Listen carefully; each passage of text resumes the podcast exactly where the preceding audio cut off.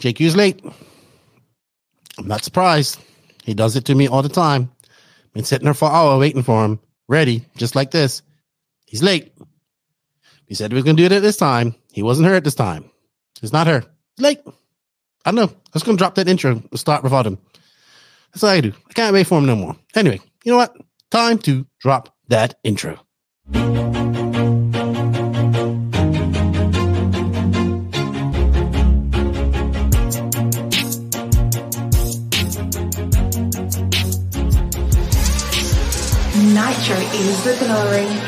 But e-buggy pays the bills.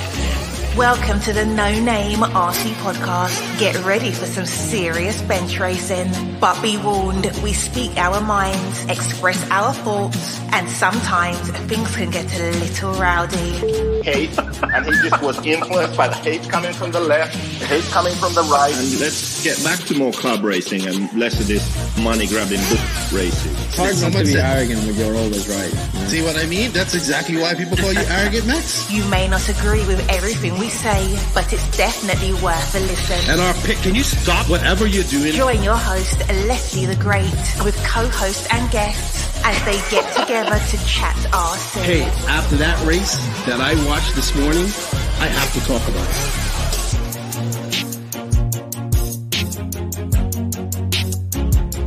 There we go. 100 bucks right here, $100 throw. Oh no! I like this.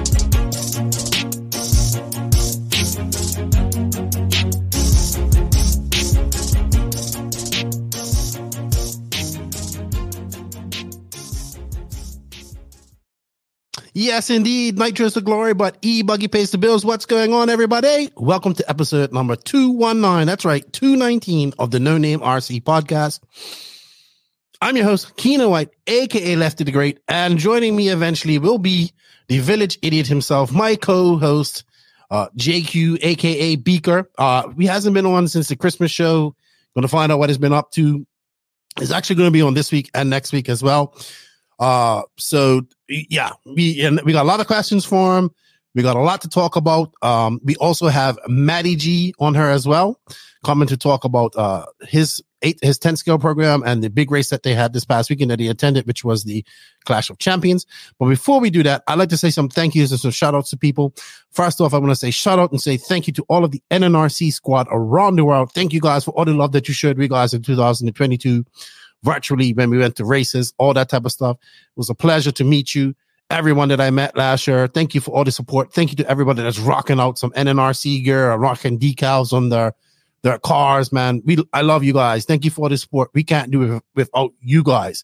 So please, please keep sharing the podcast. Keep rocking rocking our decals. Um, if you ain't joined our YouTube, join our YouTube, please, because I was looking at the analytics and uh, a lot of people are watching this stuff or liking it and they're not joining the YouTube. So let's that, bump that up because that's really important to her. I really like it. If you guys hit that notification button, that sub button, hit that like or dislike button, leave a, leave a comment, get us up into that algorithm. If you listen to us on an audio platform, because I believe we're available on all podcast platforms, leave a review. It helps us a lot. So appreciate that. Thank you for the continued support. Also, if you want to go a little further, you can uh, join the Patreon program uh, getting real busy in that, as well as the YouTube membership program. Those funds go to help paying some bills, help you know buy my RC stuff around here, and help things keep going here at the NNRC. And uh, you get early release, patron only, and YouTube membership only podcast and content. Going to be really active in both of those platforms this year. So if you wish to support the NNRC a little bit more, you can. And I appreciate everybody that does. Also, shout out to our NNRC Discord, which is going strong. Lots of conversations going on in there as well. If you want to check that out, the link for that is in the written description as well. Also, thank you to these companies that have decided to have sponsored the podcast for uh, the last year. Some of them are still staying on, some of them haven't. I'm still waiting to hear from them. But if you're a company and you want to be a part of the NNRC and like what we're doing here at NNRC, uh, hit me up. We got tiers for everybody. If you got some race promotion, you want to promote your race, we got uh, plans for that as well. Just message me and um, let's help you make your business better. Uh, but thank you to these businesses. They are Invisible Speed. Make your speed visible at invisiblespeed.net. Our primary sponsor for the second year in a row. Thank you to them. I greatly appreciate that. Thank you to Hitec RC for coming on again for another year, helping me out. Uh, they're going into the 50th anniversary. Sunpadow USA. Thank you to Hefty and him, uh, Sunpadow for being a big part of the podcast this year. TNR Fuels. Thank you to Chris. They got the TNR race coming up next weekend.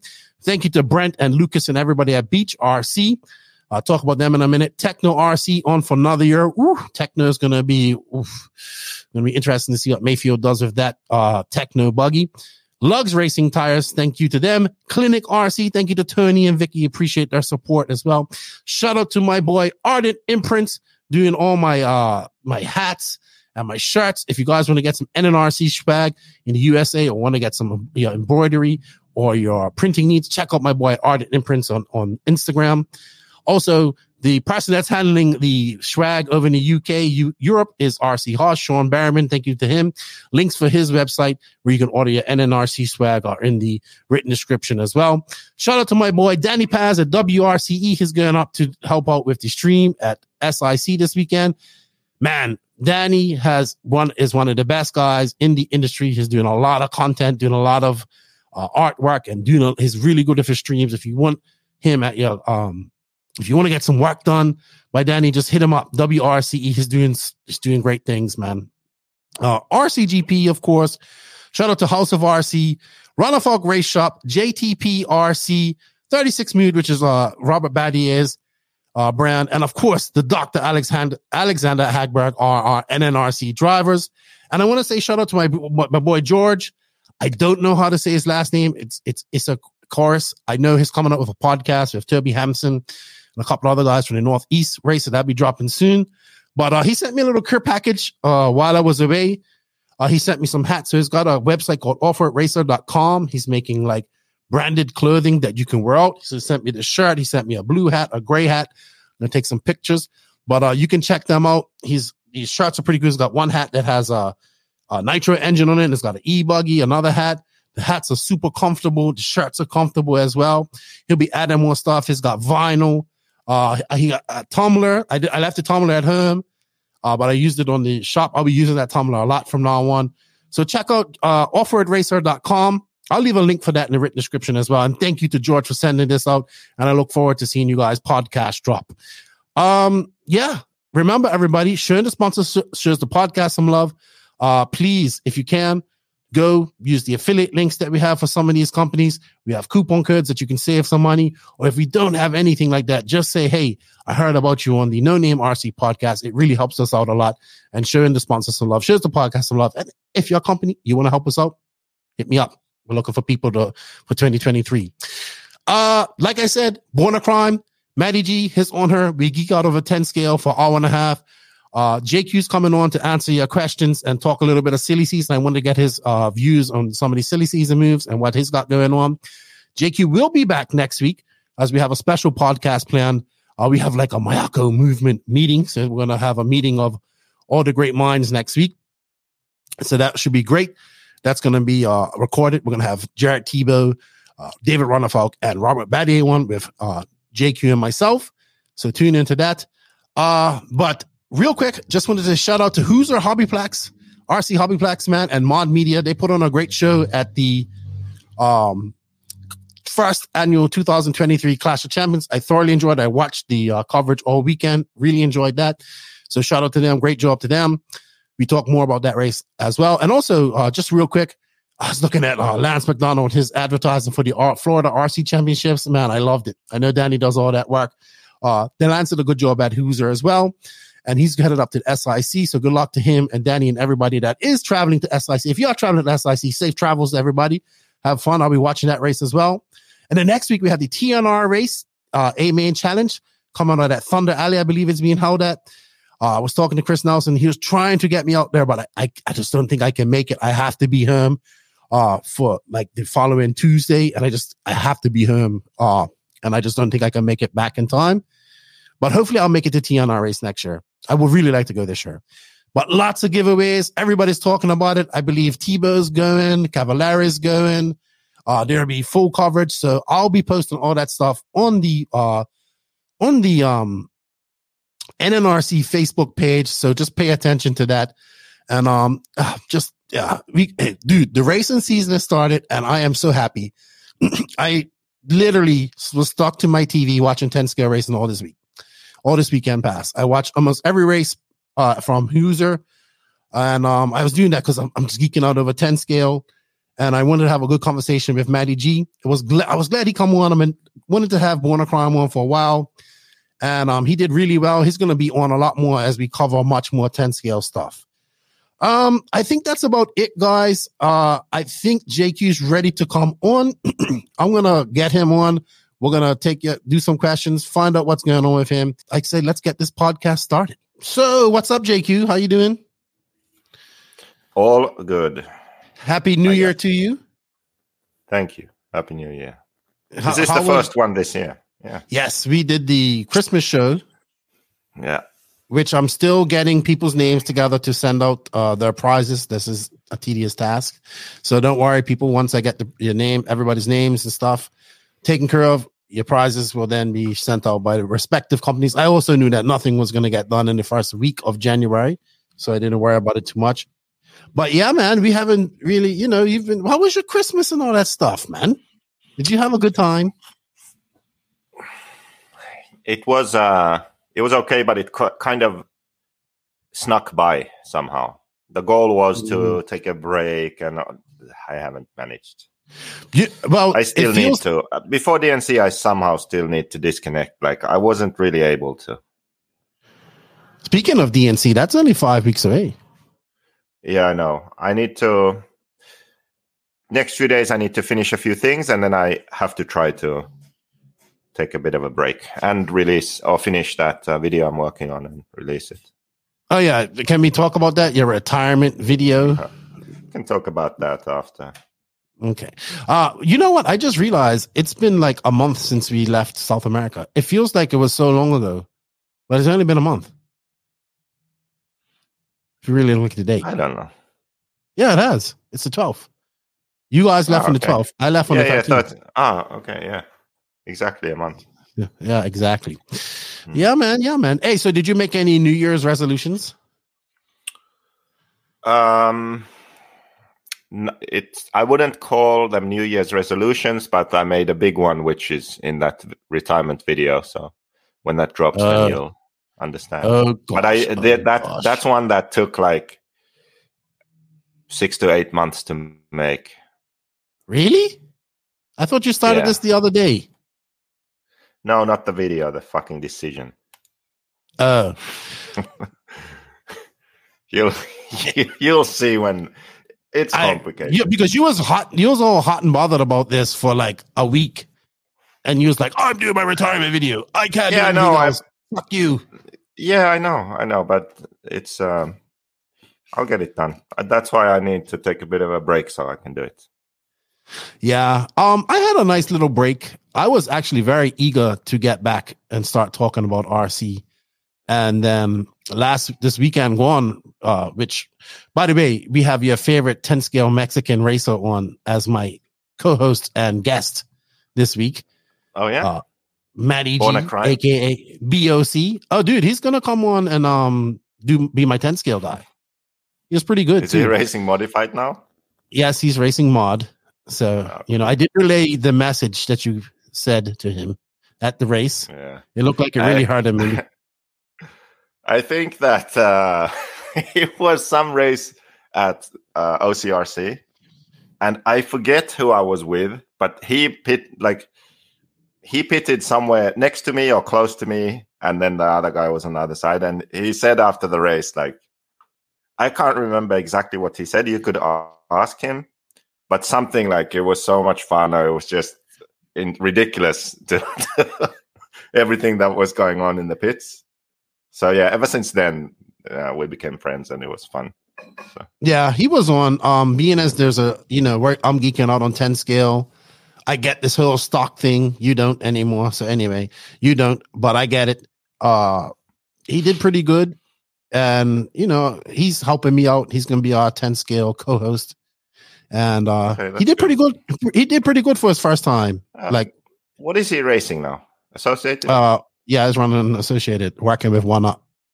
one up. Uh, so yeah, Mhm. okay. Yeah. He's going to be racing a lot this year too. So, and he almost, you know what? He almost, he, so Fenn dominated this race this past weekend. Mhm. And in Q2 or four wheel drive, he, Matty G was like obliterating his TQ time and then broke. Like, like seriously, he was leading and then broke all drive or something. It felt so, he was fast in four wheel drive. He was really good in four wheel drive. Wasn't so good in two wheel drive. Well, was fast in four wheel drive. Um, Yeah. but yeah, he's on the podcast this week. We geek out on hob on the Hoosier Hobby. Sorry, the Clash of Champions at the Hoosier Ho- RC Hobbyplex. It was a big race. It was great. Um, and the facility is nice.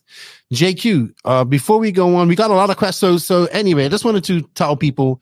So you was actually it's actually scheduled to have you on for an entire different whole other podcast this week. Um, and it's it's should we tell people who it's going to involve?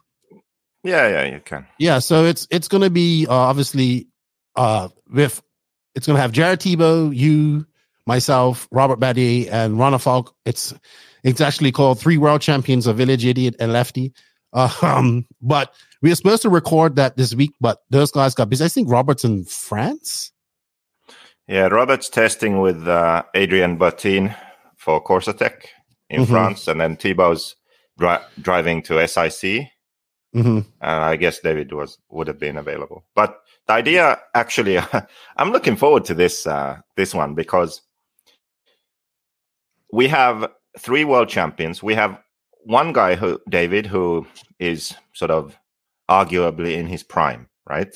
Mm-hmm. and has many years ahead of him racing. Then we have two guys who still both believe that they can win, and I think they can, but they are both sort of towards the end of their careers. Transitioning.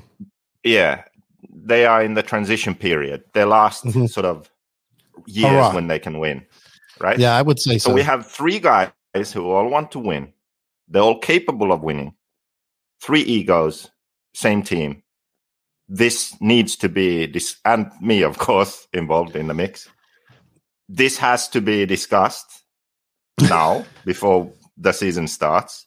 We have to talk through everything, set a bit of a game plan, and then so we're all on the same page. We know what's going to happen. We know what the plan is. We know how we're going to work together and then we start the year, right? So Mhm. I thought it could actually be really fun to do this as a podcast, and you can be the mediator. And then afterwards, I'm gonna have we to put see, my okay, cowboy hat on for that. Yeah, but afterwards we can then see, okay, so this part we this we keep private, or maybe this part only for Mayako members. This is public. You know, we'll see that afterwards. But we record it, and everything goes as we record, and then we decide afterwards what we release. But it could be a good one. All right, cool. That that's coming next week, guys. It was supposed to happen this week, uh, but we do have a lot of questions. So what we're gonna do is take about half of those questions for this week, because you can come on next week and answer them as well. Because people are just excited to have you on, I think, and um, they had a lot of questions, a lot of questions. So we're gonna go into some RC news. We're gonna touch on a few silly season. I wanted to get your opinion on a few of the silly season news. We we we went fully in depth on silly season last week. So if you guys want to check that out, Max and I did on episode 2000, uh, 2000 218. Go check that out. But we're going to go. I just wanted to get your opinion on these moves. And um, I'm going to call it the RC news this week. And the RC news is brought to you by Hitec RCD in their 50th year. We'll be soon rolling out their 50th year campaign. Can't wait. Glad to have uh, Hitec back on as um, uh, advertiser. And also, I'll be highly involved with Hitec at DNC coming up this year as well. But uh, Hitec RCD is a leader in RC systems delivering the highest performance and reliability, supported by a dedicated customer service personnel. They have their 938 381TH servos. They also have uh, the DB778 WPs, all manufactured with the high technology. I even heard they have another servo coming out as well. They also have some big news coming out, I'm told. The RDX2 Pro Charger, which I own myself, is working flawlessly with the Bluetooth dongle. Trust in Hitec, your servo and charger headquarters. Visit them at hitecrcd.com slash where to buy for your nearest retailer. Or if you're buying a Hitec product, let them know where you heard about it uh, right here on the No Name RC podcast. And uh, yeah, show us a little love. So JQ, um, not too much news going on. I don't want to get too crazy about silly season, but what an active silly season we had. It was a little bit slow to start. It Mayako and Robert kind of started it off, and then there was a serious lull in between that, and then the uh, Ryan Maifield announcement to Tekno, and then after Christmas, it just kind of went like here we go silly season just burst on the scene. We had lots of moves. Um, but I think we're gonna just touch on the I would call these the three major moves. We already talked about Robert. We've had him on the podcast.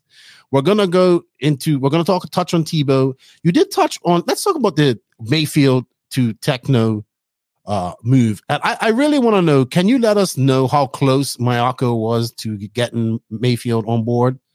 Uh, was you that close? Uh, yeah, I mean as far as I know, if we had just said yes, mm-hmm. sign on, sign here, then he would have been racing Mayako now. But the thing about the Mayako deal was that we did we already have our driver. We have Ronnefalk, mm-hmm. right? And I think that a brand a brand like Mayako that's only racing can only really afford one high value, expensive driver. Mm-hmm. Whoever else is signed needs to bring some other value than just, you know, went to the worlds, finished second. I went to the worlds, I won. I won the Euros. Like the results are there. So adding another mm-hmm. one, the gains are marginal, I would say. Right. So for our American driver, we needed something else. We okay, driver, yes, but there has to be something else. And in Maifield's situation, that just wasn't there. Like it was basically driver only. Mm-hmm, and mm-hmm. Tebo wasn't really something that was on our radar. Mm-hmm. It it popped up during the negotiations with Maifield and trying to find a solution for it. And then looking at it more, it seemed okay, so Tebo was really keen. He has a web shop, he sells stuff he has his JTPRC. He he is interested in being a uh, an ambassador for the brand. You know, doing customer service, doing videos, live, all of all of that stuff. So then that makes sense. He can still win. He's good enough. He hasn't uh, been winning races on the level as Maifield has over the last few years, but I would argue that with the right the right car, right setup, um, the the confidence he needs to go out there believing he can win. I think he still can. You know, mm-hmm. so mm-hmm. then the the racing performance between those two is actually close enough, I would say. But then all the other things that Tebo does, social media presence, the web shop, selling, all of that, that made it clear that okay, we have to go this direction instead. Okay. Well, I guess this happened around after RCGP because when I got that message from you, you was like, Oh, what do you think about this? Do you think this can work? And I said yes. And then you didn't answer me for a long time. Yeah, I can't remember. I'm very bad with timelines. That was like October. And actually, no, I remember now because uh, it was when I was after the Worlds when I was doing the traveling. I was actually in Italy uh, when we were talking with Maifield and that. And then mm-hmm. right after that, or during that, sort of the Tebo talk started. So it must have been okay. what September, October. Yeah. Okay. Well, we'll have him on and we'll find out what happened with Tekno uh, from him, from the horse's mouth. Um, I I think all right. Well, let's we as we're talking about Tebo and every that was the biggest move. Let's touch on that a little bit uh, I think a lot of people, a lot of people knew this was going to happen, dude. It was crazy. I had like Sebastian Beltran from Colombia was so obsessed with this. He's like, I know it's Tebo. He messaged me every day. What's up, Sebastian? And people were messaging me every day. And um, obviously I knew what was happening because I was with you guys on the Invisible Speed tour and whatnot. Um, the the video dropped it got announced, I think like a few days late or a few days after it was supposed to. I know it actually got dropped while we was do recording the podcast. I remember messaging you saying, "Man, this is gonna drop. We need to, you know, we need to Oh, talk yeah. about it and and whatnot." I think, um, I think the reaction to it was like successful. Like there was some bullshit, like obviously br- people bringing up their religion and all that type of stuff and and whatnot. And we're gonna touch on that next next month, next week. But otherwise than that, I thought that the reception of him was was great. Uh I think I've I've talked to him as well, and he seems super confident. He was really like blown away with the Discord server and all that stuff, and how helpful it is. And he's like, we need to get more people in there. And not only that, but talking to friends that were testing with him at like Hobbyplex and and stuff like that, they were telling me that how confident he looks and how good he looks with the car and how he feels. So I didn't just hear it from him. I heard it from his friends that were close to him. And obviously you've been talking to him. Um, I know you didn't really want him to go to SIC, but he kind of, he wants to go. Are you a little nervous about that coming up? We're going to touch on the SIC, but, uh, first big race for him coming up here. SIC. What is, what would be your expectations? Okay, we want him. You want him to win, but would a top three be good for you? Yeah, I mean, real podium is top three. I don't believe in those five five car podiums. I, I didn't want him to go really because he isn't comfortable enough with the cars. He doesn't hasn't tried setups. You know, if the car doesn't work, he doesn't know what to do. Like exactly because he hasn't, had the time, and Mhm. he's going alone.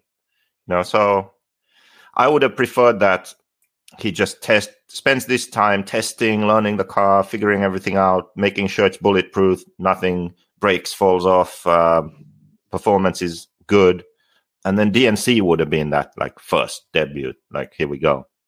That that Mhm. that would have been sort of my preference, but uh, now I would say if everything goes well, then he should be competitive. Uh, I don't see a reason why not. If if he can uh, finish top three, then then that's a success. I would say. Okay. I haven't actually even seen who's going. I just know Um, well, we'll talk about um, that. There's actually, a, normal guys. yeah, Cav isn't good. So let's let's bring up our next one. We'll finish on on on on Mayfield. Cav to Schumacher and WRC. Um, I was this was a move that sh- kind of shocked me because I thought he'd done enough on the 10 scale side to stay at TLR. Now, I don't know if it's he he left TLR or TLR got rid of him, but we did have this uh which I do want to talk Oh, about I the think- Racer Pale program. Okay, so what I have heard is that Horizon was um, tightening up their budgets. Mhm, I heard this too. Yeah, so that so he, I think he had an offer. Like they didn't say, "Okay, you're done." They just said, Mhm. "Like, okay, here's your new deal," and then he didn't uh, want to accept that, so he went somewhere else to get something that he feels is more uh, like what he deserves. You know, so that's what I heard. I'm fairly certain that that's what happened. That he could have stayed, but it just wasn't what he wanted, so he chose yes. then. Yeah, so it's not it's not like you're done, you're fired. No, here's your new deal. The new deal wasn't good enough, so he started to look elsewhere. And I don't know about the WRC. I would say that the Schumacher deal is one that, if he takes it the right way, if he does it right, it could be a good one for him Mhm. also. Schumacher is that they have really good cars and innovative ideas, and uh, they have not really been successful in America uh, as far as sales for as long as I can remember, right? But I mean, they they they I just I, they I do think well, that but there's yeah, but there's I think there's a lot of room to grow there. So if yes, if he yes. could if he could help make the Schumacher brand one- like Yokomo was when Maifield Mhm. joined Yokomo and Amain took on Yokomo and it suddenly blew up and you could see Yokomos everywhere. Like if something like that could happen with Schumacher, that could be a good deal, right? Mm-hmm. So he has mm-hmm. good cars. He does well. He's part of building and growing the presence in America. That could be something that has a future for him, right? Mm-hmm, mm-hmm. Uh, WRC, I I don't didn't Lutz go there. Like there were all kinds of issues, and he just yeah, but they're they're under they're under different management now. They're not, that was when they first started. They were under some uh, okay, some, yeah, some shady management, well, and now he, they're he, under Sendit RC, and they seem to they seem to have the the feet under them, and they they're they're getting steady regional guys. Like I would say, it reminds me of like when I was with JQ. Uh, when we was doing JQ Racing and I started, you know, you have to go out there and get there's regional guys they're on the team and all that type of stuff. I would say that they got um Chris Morant and uh Dylan Hoffman doing their their team manageable managing uh skills. So it's a growing brand. It's probably like Max described it. It's like S Works was when it first started. I would I would say, but a little bit more uh regulated now. But and it's I growing. It's got still, two good drivers in Italy. I would still say that I believe that Schumacher is that sort of better deal. Schumacher is a good deal and have good good possible future, and WRC is like a hail mary last chance. This is the only thing I can get where I'm mm. sort of getting paid what I want. Mm-hmm. That's how I look at that. I don't see a future with WRC potentially there could be a future with Schumacher. But do you remember years ago I said um, one of the issues in America right now, when we, I think it was because we were talking about young drivers, like in Europe there are so many fast young drivers. All the all the Italians were coming up then, and mm weren't even really on the radar yet, but they were coming. And then we were thinking, who's in America? Like Rivkin, was the last guy. Like, who's next? Who's next? Who's next? And then the thing was that um, the argument was that the old guys are still being paid, and the new guys aren't given that chance. Like back when Maifield was uh, young, he went to that Desert Classic, Cactus Classic. It was then, and won a class or did well or whatever. And then he got better sponsorship, and then he went to some other race and did well, won whatever. And then he was yeah, like, he wasn't... okay, you, well, you're on the team. Like he he he was fast. He was some nobody who started racing and beating the established Cavalieri and Tebo and these guys, right? I don't know who else was uh, up there back then. So he got a chance. He became professional. That's it. Now those same old guys are still being paid. Old, I say, mm-hmm. 35 or whatever. But you get the point. Like those mm-hmm. guys who have been on the scene for 10, 15 years, paid professionals. They are still getting the deals, still being paid. And then those young guys who could potentially be the next generation of uh, top professionals, they don't get that. You know, they get some travel. They have to choose, okay, do I do this or do I go to school or do I quit? Do I go to get a job? What do I do? Because they don't get that. Mm-hmm. Here's a full salary and be a professional, right? Mm-hmm. Mm-hmm. So when we were talking a bit about this, we said eventually the time has to come. Like maybe in America, RC sort of skipped a generation in a sense, but at some point, these old guys are not going to get deals anymore. And then I said Cavalieri is going to be the first one who doesn't get a deal. You did say Maifield, that. Yeah, Maifield. he puts in the work because he loves RC. Tinkers, he loves even just bashing with his car in the desert or whatever. Like he is into RC on a different level. Like he looks at his cars. He wonders what can he do to improve. He goes online. He buys parts from AMain or wherever. Spends his own money to get stuff he wants for RC. Right? Mm-hmm. It's not just I'm sponsored by them, so I get this. No, uh, he wants to. He loves that shit. Right? So because of that, he goes the extra mile. He spends the time. He will keep winning for longer. That's what I felt. Tebo, he's building his. Uh, future around RC. You know, web shop, this and that, social media, also testing and racing, putting in the time. Cavalieri was more. He does none of that. I'm really good. Just a driver. I'm talented. I will prepare my equipment as good as possible. I go to the track a few times. I'm ready, and that was good enough for when he was at his peak. But now it's not good enough anymore. You know, so that is the difference. Like not not sort of doing anything other than just racing and winning. So okay, mm-hmm. if your value is just your result, when you don't get results, you don't have any more value. You are any more value testing, developing, improving the product. You're not doing customer service. You're not doing some social media stuff. Your only value is your result. So as soon as that result isn't there anymore, you don't have a value. That's one thing. And then the other that the result starts to fade um, when your talent can't carry you anymore, right? And that mm-hmm. effort level, when it's just preparing your equipment and not putting in the work at the track, uh, I just felt like that would catch up to you sooner. And we can see that because Maifield got Maifield had options. He got a good deal. Tebo, mm-hmm. I think it's possible that Mayako was the only sort of really good option, but I still think that he could have, you know, he, he would have had something because he's, mm-hmm. like I said, mm-hmm. building his future in RC. But Cavalieri, if this WRC thing doesn't work out, where's he gonna go? There's, I don't think there's anything anymore. If Schumacher doesn't work, where's he gonna go?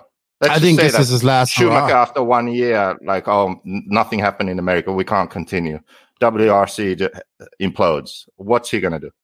Like, I see him being. I still see him being the first one that's that's out. So now, let's go back to 2018 when you wanted to sign Cav and you had this great business plan for him to go on JQ Racing. Mm is that Cav still something the person you would have signed at 2018? Could you have made a could well, you have changed him in 2018? That's the thing. Like back then I I saw this, right? So I thought that if he has the will, he can become that person, right? Mm-hmm. So because at that point he was still good enough where he could have you know, with good equipment, good setups, he can go out and he can just win, win, win, win, win, right? Mm-hmm. But use that as a transition period into being something more mm. than just that. I remember that's what that was the about. idea back then. Yes, and I mean, yeah, because I've had this. This idea is isn't something that's new, right? Now, right now, it it looks crazy. Even I think it that hasn't quite sunk in. Like Mayako has Ronnefalk, uh, Robert and uh, Tebo, mm-hmm. which is crazy good, crazy. actually. Because a very good team assembled. Any one of those could win any uh, big race, say, and no one would really be surprised. Like, oh my god, right? They're that good. Mm-hmm. So this was actually always my goal, but it never worked out because before I always needed to find the guy who would take a deal where they bet on themselves. You know, back in the day was Hara, was even Drake at one point, uh, Cavalieri, like all these people. I've tried to figure something out and it never really worked. And now, yeah, now now it has worked. First guy we had to sign would just show me the money, Ronnefalk, right? But then the others, it's okay. Here's the deal. Here's how we're going to do it. And it's not just like Robert and Jared. They didn't sign because of money they signed because of the opportunity. You know, you're muted. It, I'm muted. So Sorry. some people, I um, think, some people think that oh, it's Mayako's just paying. No, no, it's not like that. I know. This was a clear situation where uh, Ronnefalk, um, you can make that argument, I guess, but it's more than that. I mean, we've known each other for so long. We we made a sort of long term goal for ourselves. It it was mm-hmm. an opportunity, but it pays well because he's mm-hmm. arguably the best, one of the best drivers in the world, right? And he's putting in work. Yeah, he's still putting in the work. Other guys, it's not, it's not because Mayako paid more. Actually, I know for a fact Robert had an offer that would have paid more, but, but Mayako has a better sort of uh, plan for his future plan, and yeah. a, a better a better deal in the sense that he can be a part of something he can his own work will uh, set the course of the brand. He has more sort of uh, decision making power. His influence is greater, and then mm-hmm, long term mm-hmm. he can make more money. Yeah, so that it's it's a different kind of deal, I would say, for Robert and Jared. Uh, I'm glad you brought that up because I saw this so so many times in the comments. I'm one of them guys who's always been like, "Oh yeah, this person left for the money," and let's let's be honest. Most of the time, these guys leave because they have to. They got a better paycheck, or they need, or like in Cavalieri's, uh, it apparently in Cavalieri's, uh, situation, he didn't get as much as he was getting before, so he went out to get something else.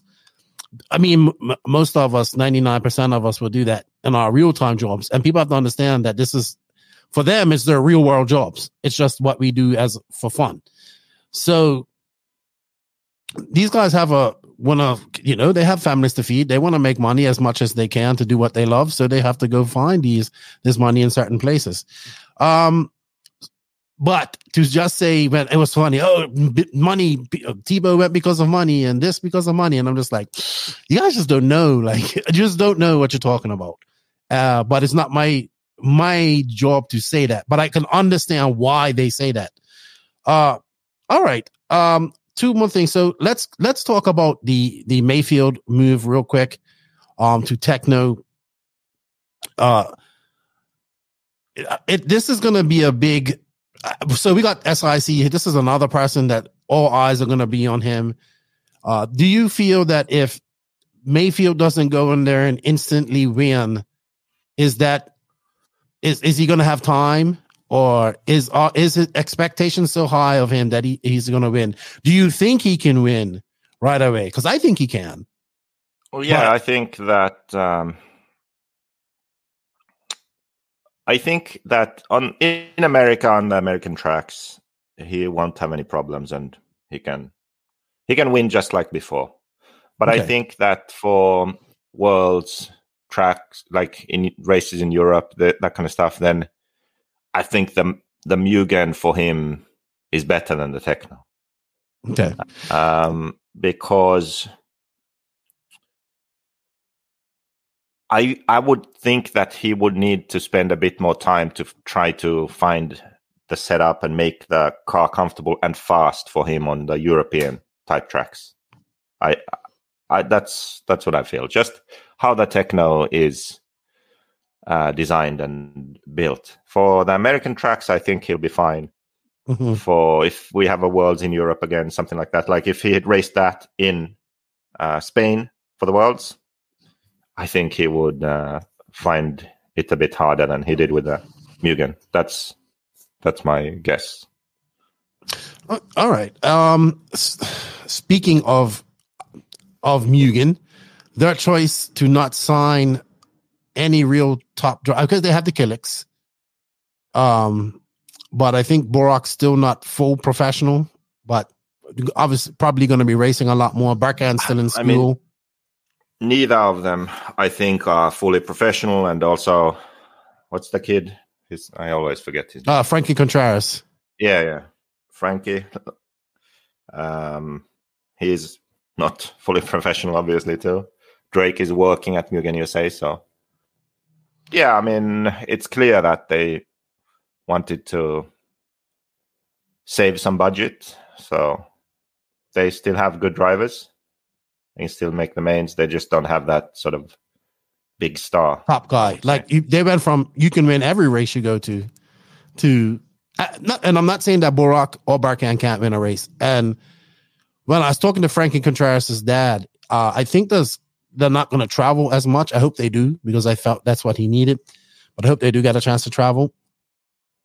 But I, we said this, and I think it's true too. I think that Mugens can survive on legacy for a few years here and just catch themselves. I think so. That's my thoughts on that. Um, real quick, and then we're going to finish this up. A lot of huff and puff. Uh, uh, we talked about it extensively. I wanted to get your thoughts on it before we move on.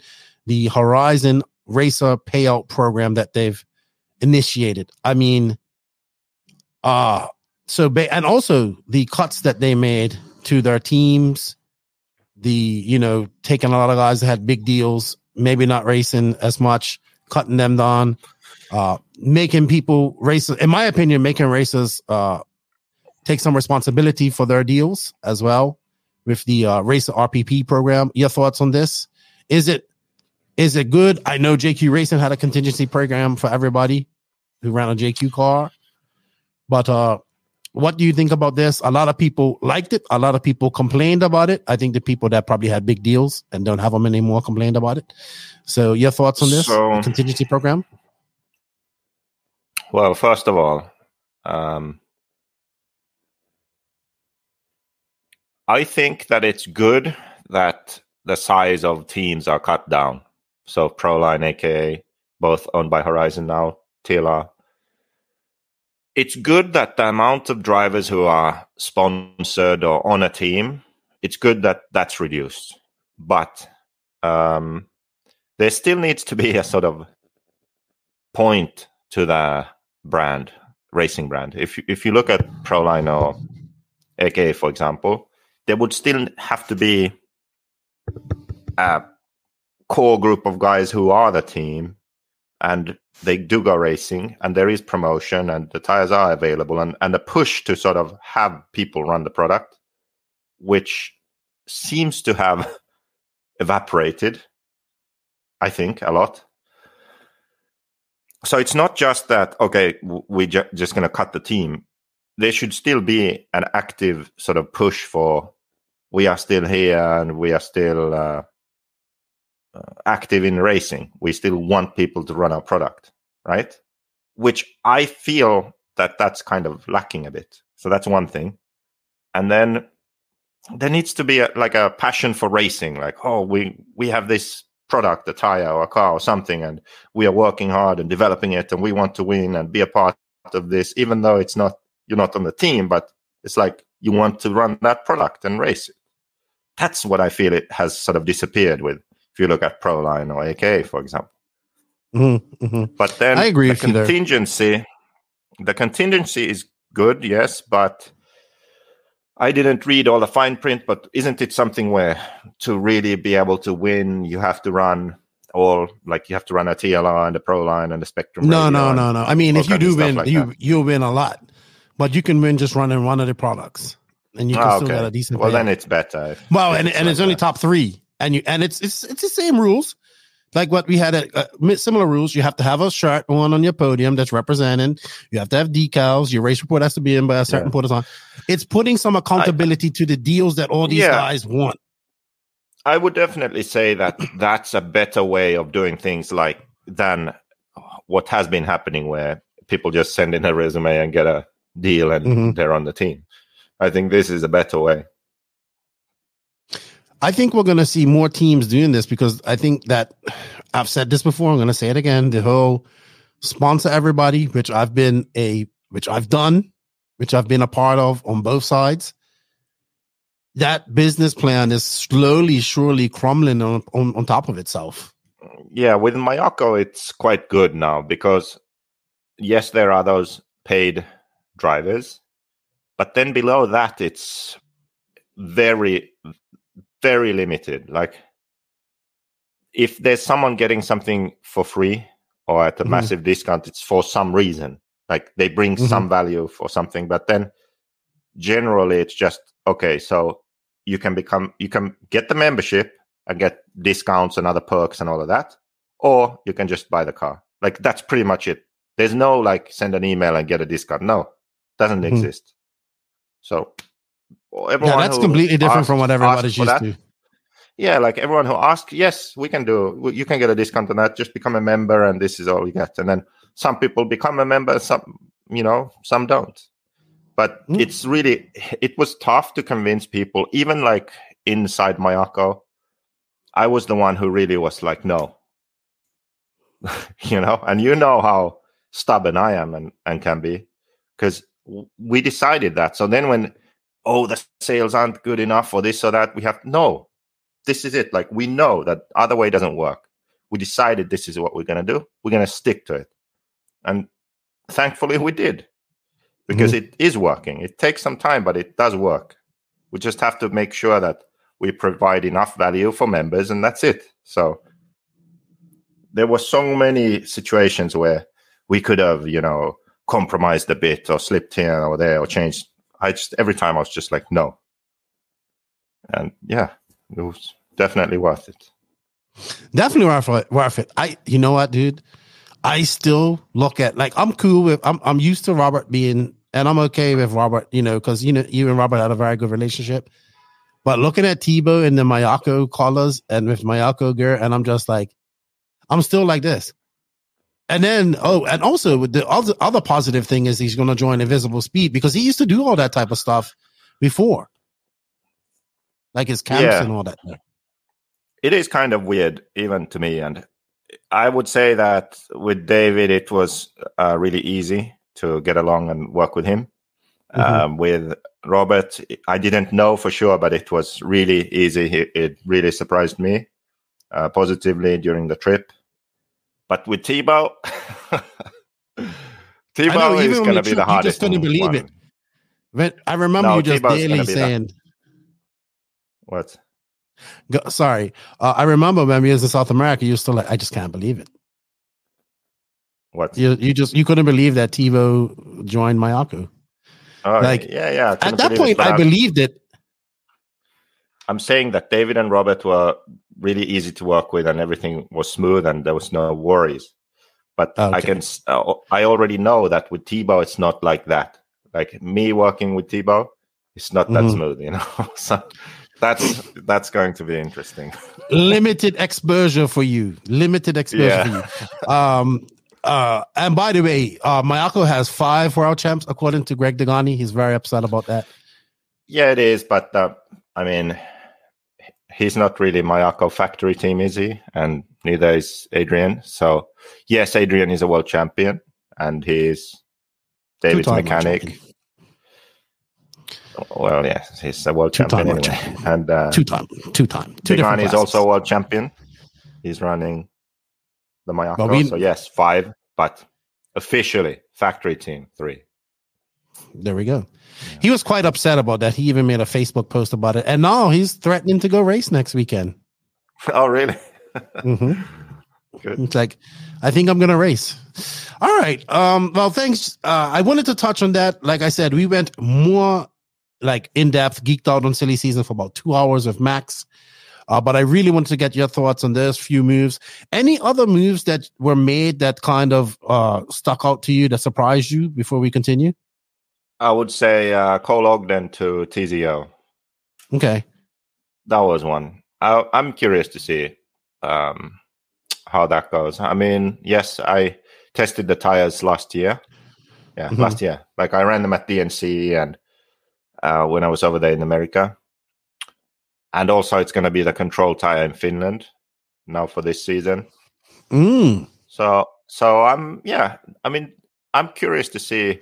Back when I ran them, they didn't really have a compound that's good for like a long way compound Mhm.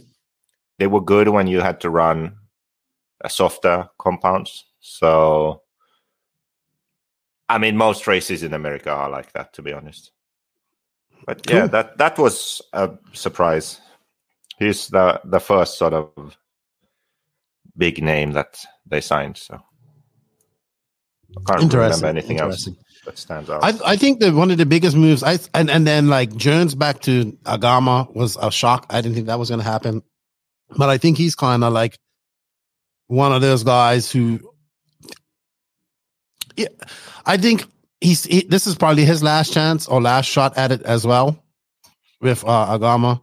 He does have a full time job and is doing this kind of part time, but yeah, yeah, he has. I thought of I mean, another one. which one was that? Yeah, go on. He has. he has talent. He he did. I think he did pretty well with the Agama with the year he was there. So it'd be interesting to see what he does. He'll be driving that N one too. So that's going to be interesting. Yeah, um, yeah, Matrix tires.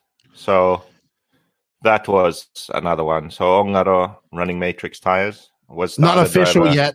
Not official yet. Announced? But no. it- so there's two drivers that I know who are running uh, Matrix tires.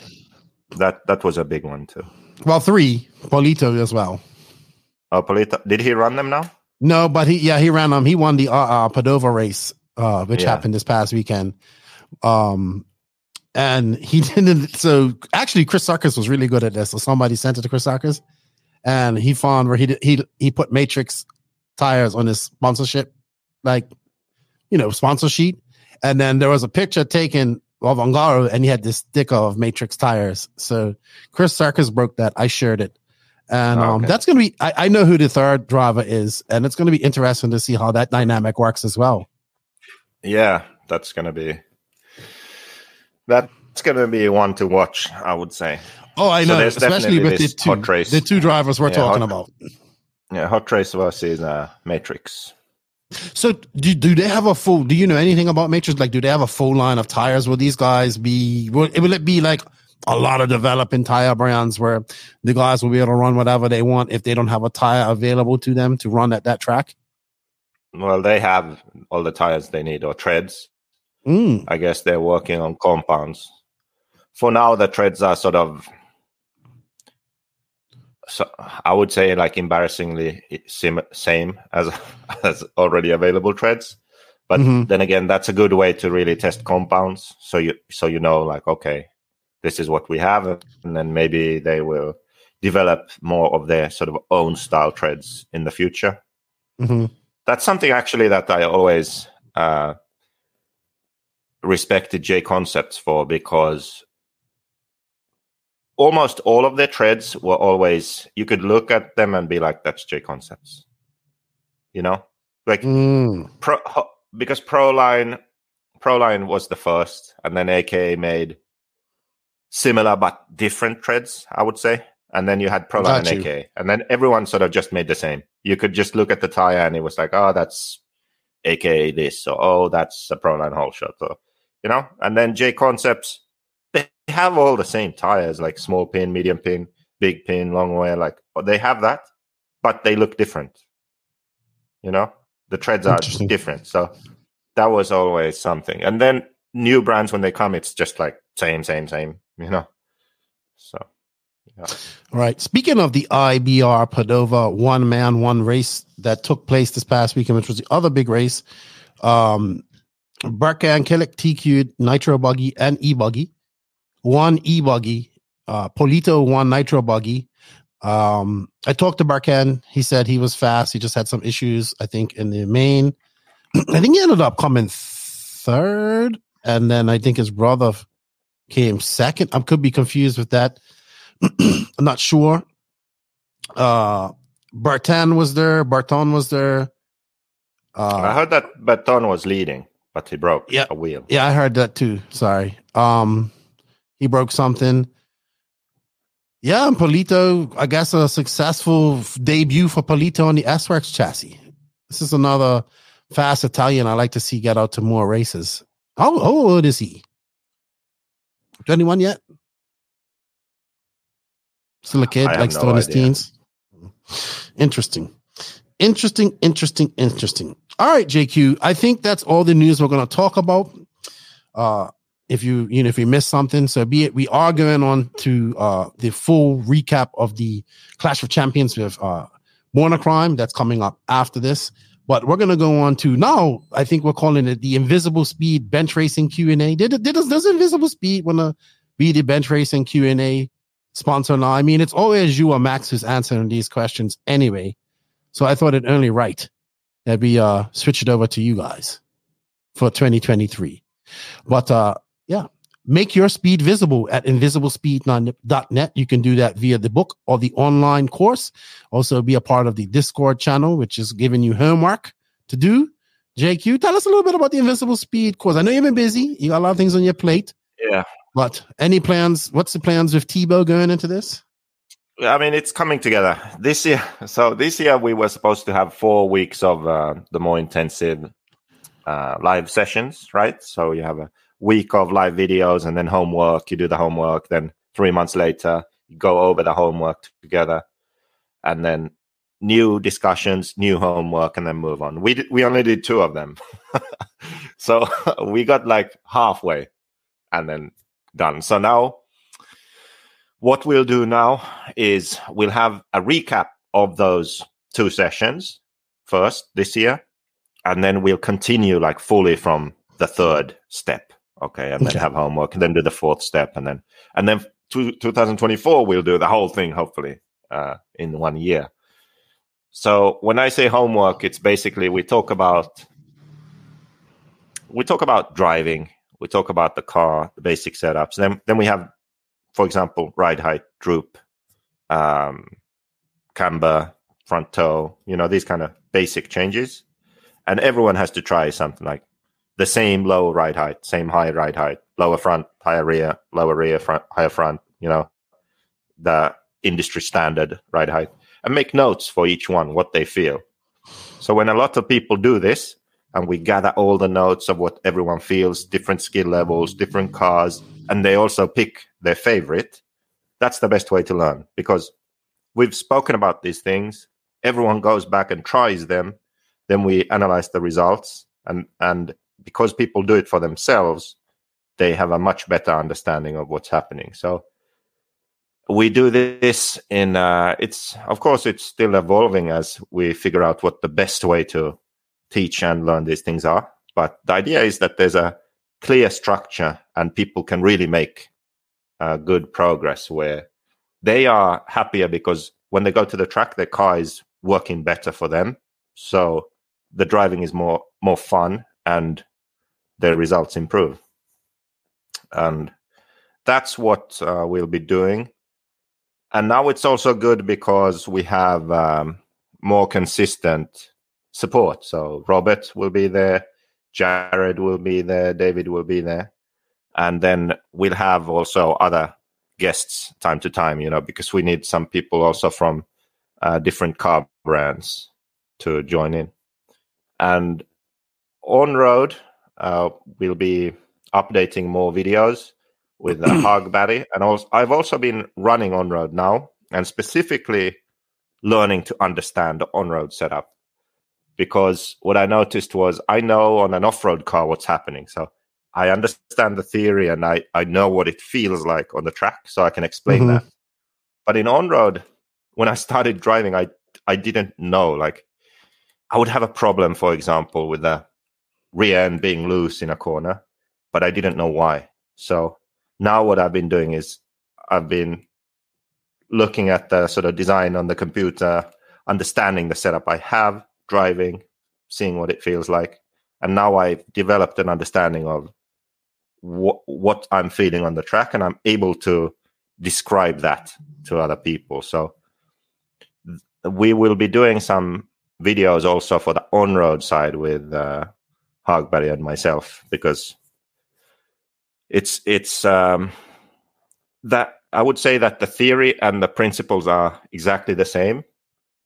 You just feel them in a different way. So yeah, so the way you describe the things are slightly different, but it's crazy how that the exact same things work and don't work. I would say. Mm. It's just that you have to link that theory to to practice. So yeah, okay. so that's what we're doing. And for the book, actually, we sold out of French books, and uh, we're on the third run of English books now. And I really want to update the the book. I want to add some chapters about practicing driving, like driving technique, and then racing and sort of managing your whole career if you take uh, racing more seriously. So I want to add those chapters and then improve some of the existing ones and add a few more about some setup things. And when that's done, then we'll, you know, have it translated and and release a second edition. So that's going to happen here during this year for sure. Interesting, interesting. Well, I look yeah. forward to it. All right. Well, we got a lot of questions, JQ, and we're going to take a bunch of them this week. And then we'll finish up. If your, your question to get asked, I'm sure we'll have more questions between now and then anyway. But uh, yeah, we're going to take a few questions this week. We're not going to take, spend, do them all. So if you ask a question, don't worry, we'll get to it next week. First question is from Mark Bruton Young RC. Can you please tell me the theory behind the X-ray locking differential on the X-ray 10th scale buggies? Is it is it a like a Quaife diff as it seems popular of late for 10th scale buggies? Would this design translate to one eighth? I mean, I haven't even seen it, so maybe we have to take this one next week. Yes, we'll answer this next week. We'll, you will take a look at this. Uh, remind us to do that, Mark. Uh, Verka, Verkoop Elcon, what's up? Fifth scale uh, manufacturer. What is JQ's biggest regret and proudest moment in RC? So your biggest regret in RC and your proudest moment in RC so far. Uh,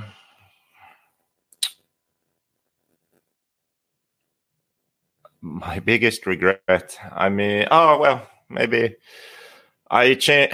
Maybe my biggest regret is 2000, um, 2004 Euros in Italy.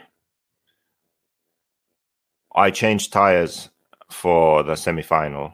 So back then we were running like XTR Proline Crime Fighters. I remember that. yeah. And then for the um, semi-final, I changed to Knuckles. And I, I like have. Knuckles. I should have still run the Crime Fighters because even when they were, I knew this is. It frustrates me to the, when I start to think about this again. So I knew that the Crime Fighters will wear out and they'll be slick, but I knew that even then they will still be good, and I should have stuck with them because I started first, right in the semifinal. So all I needed to do was just have like another five minute qualifier, you know, pull away a bit, have a good decent lead, like, and then just cruise to the finish. But I changed to knuckles, and the track was a lot grippier, and they were a bit more edgy, right? Uh, well, then again, I did run out of gas and flame out on the last lap. So anyway, but that uh, probably that's my biggest regret because I I do remember thinking about it later, like why the fuck didn't I just trust my instinct and just keep the same tires, you know? So maybe that that would be the regret. And what was other proudest moment? Success. It's proudest moment. I think my proudest moment never happened. Um, for racing, I would say, like, not one, but the fact that I was able to make the main at every big race with my own car, except the Worlds. Like, I made Montpellier, Neo, D- uh, DNC, Silver State, Euros, Euro warm up. Uh, what else is there? What uh, that? It? Are there any other big races? Like I thought your biggest mains. disappointment would be when you was on the cusp of making I the main at success. DNC in 2018. No, it wasn't. Didn't And then you say like best success or something? Yeah, but Proudest your biggest moment. regret was when you was on the cusp of making the Nitro A main No. DNC 2018. I had- fucked it by putting stickers all over the place. Yeah, but I had engine problems there, so it it wasn't really. So yeah, I would say maybe that would would be the proudest that uh, I made. I actually made my own car, and then I made every main except the worlds. That, and then for non-racing proudest moment, um, yeah, obviously the Euros. So David David winning the Euros first time out. That's that was uh, special. Okay. Um. All right. So we're gonna take. I need to get you fired up. So I want to get you complaining. So I'm taking one of our questions. Well, Because we I- all know Can I get a beer? Yeah. Go get a beer. Okay. You should probably have these. Go in three. Uh, well, you got your beer. Sandals. No idea what that is. Where's that beer from? one. Okay. Let's finish. So you got a beer? Yeah. You got a beer, and I Mm-hmm. got a question here that I think's going to get you, you know, worked up a bit. So I'm going to ask you. Okay. The mailman 110 asked this question in our NNRC Discord. I would like to know JQ's opinion on the Truggy class and the Broggy style bodies. Haven't we covered this? Have we? Mm, I don't I think, think you've it- expressed it fully enough. Okay. I would say that the only point of truggy is that it's a truck, that it's not a buggy. It's different, right? That's the point. It's bigger, wider, longer with a truck body. So if you put a buggy body on it, like now, it's just a bigger buggy. You kind of, it's what's the point then? I, I don't see any point in having that class if you don't have rules which makes it look look like a truck. I I would I would um, compare it to short course. Back in the day when short course came about, what if someone had put a buggy body on their short course? It's still the short course truck, but they have a buggy body on it. It would be ridiculous, right? Mm-hmm, That's mm-hmm. equally ridiculous now that people are quite literally putting buggy bodies on a truck. It, it's so stupid. This is this it's, it's kind of the same in anything, but this is why regulation actually is a good thing. You know, to some extent, you need to regulate. You can't just have a free for all. You need some rules. You need some guidelines. You need some regulation. That the way the truggy class is going is there's no point to it. But on the other hand, I hope that it dies. so, you know, just that's not happening. Keep going. E Truggy's getting yeah. stronger, dude. E Truggy's getting stronger. All right. Next question from Pat Finn. What factors affect clutch shoe life in 1 8 scale nitro buggy? What factors? Mm-hmm. I mean, I think that track and traction levels, I would think, uh, sort of high grip, jumps, landing on power to clear the next jump, like hard hits on the clutch, those kind of things, like wear it out more. But the main thing is just different brands, different materials. Some some last longer than others. You know, that's the biggest thing. You find a clutch that lasts a certain amount of time. It's relatively similar from track to track, different conditions. It's not going to change that much. The big difference is different materials, different brands. Some they look the same, some last longer, some wear out quickly. Okay. If you have a design also that a face that hits the bell is smooth without a groove, it will last uh, much better, I would say. Also, the bell doesn't get grooves in it. So, yeah. Sweet. All right. Next question is from Mike Harris. He just recently bought himself a used JQ Black Edition and wants to know what spare parts are a must for a race day. Well, I mean, the absolute best if is if you have two cars and you have everything. But arms, the most front gearbox brakes, spare front gearbox. Are we talking like eight scale off road or what? Yeah, he's got a JQ Black Edition. Oh, okay. Well, I mean, yeah, I would say you always want to have the plastic parts that are super cheap but worth having, like arms, gearbox, the li- different links just in case, and then hinge pins, shock shafts, shock uh, ends, shock ends. Like on the black edition, also the front bumper. That's a good mm-hmm. one to mm-hmm. have. Get the gearbox brace for the black yeah. edition as well. For the front, yeah. Yeah, front gearbox. Yeah, I mean, I guess that's that's really the most important. Then just normal like clutch, clutch springs, clutch bell bearings, that kind of stuff. Yeah. Same stuff you would need for any other car. Besides that front yeah. uh, gearbox brace. All right. Uh, Jeff Keaton, our good friend and your good buddy. When is he coming on for a rant? That's what he says. He goes, when are you going to bring me on to add some excitement to your life? I think we need to get you and Keaton on together. It's been a it long would be time. good. Yeah. I haven't seen anybody piss you off as much as Keaton has. There are some YouTube channels I watch, and uh, the level of stupidity is it really pisses me off. I've noticed that people say that I can't deal with differing opinions.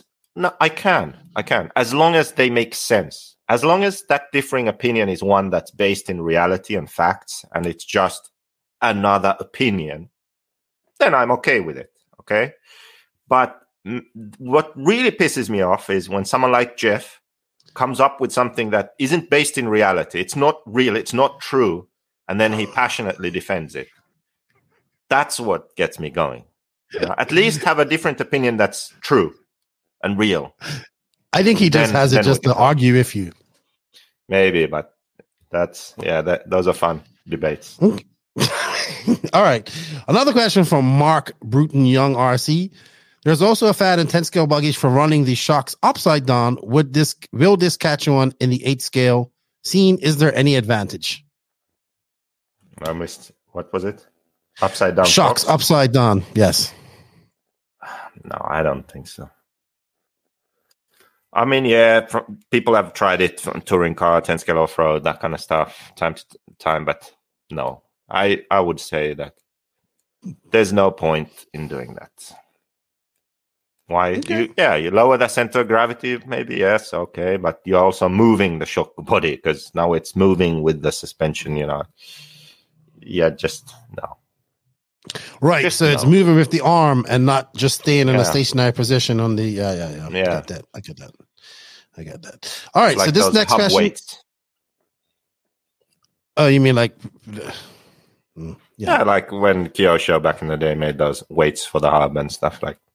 Yeah. yeah. Just no, just set up your car. Dan Shreve, he wants to know this only applies to the Nitro class. Why do the F main racers pay the same as the A main racers? I know there's a lot more to this question.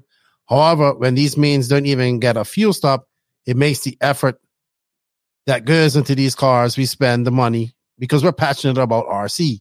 Seems that club racing has been lost and the money grubbing BS racing has risen to the top.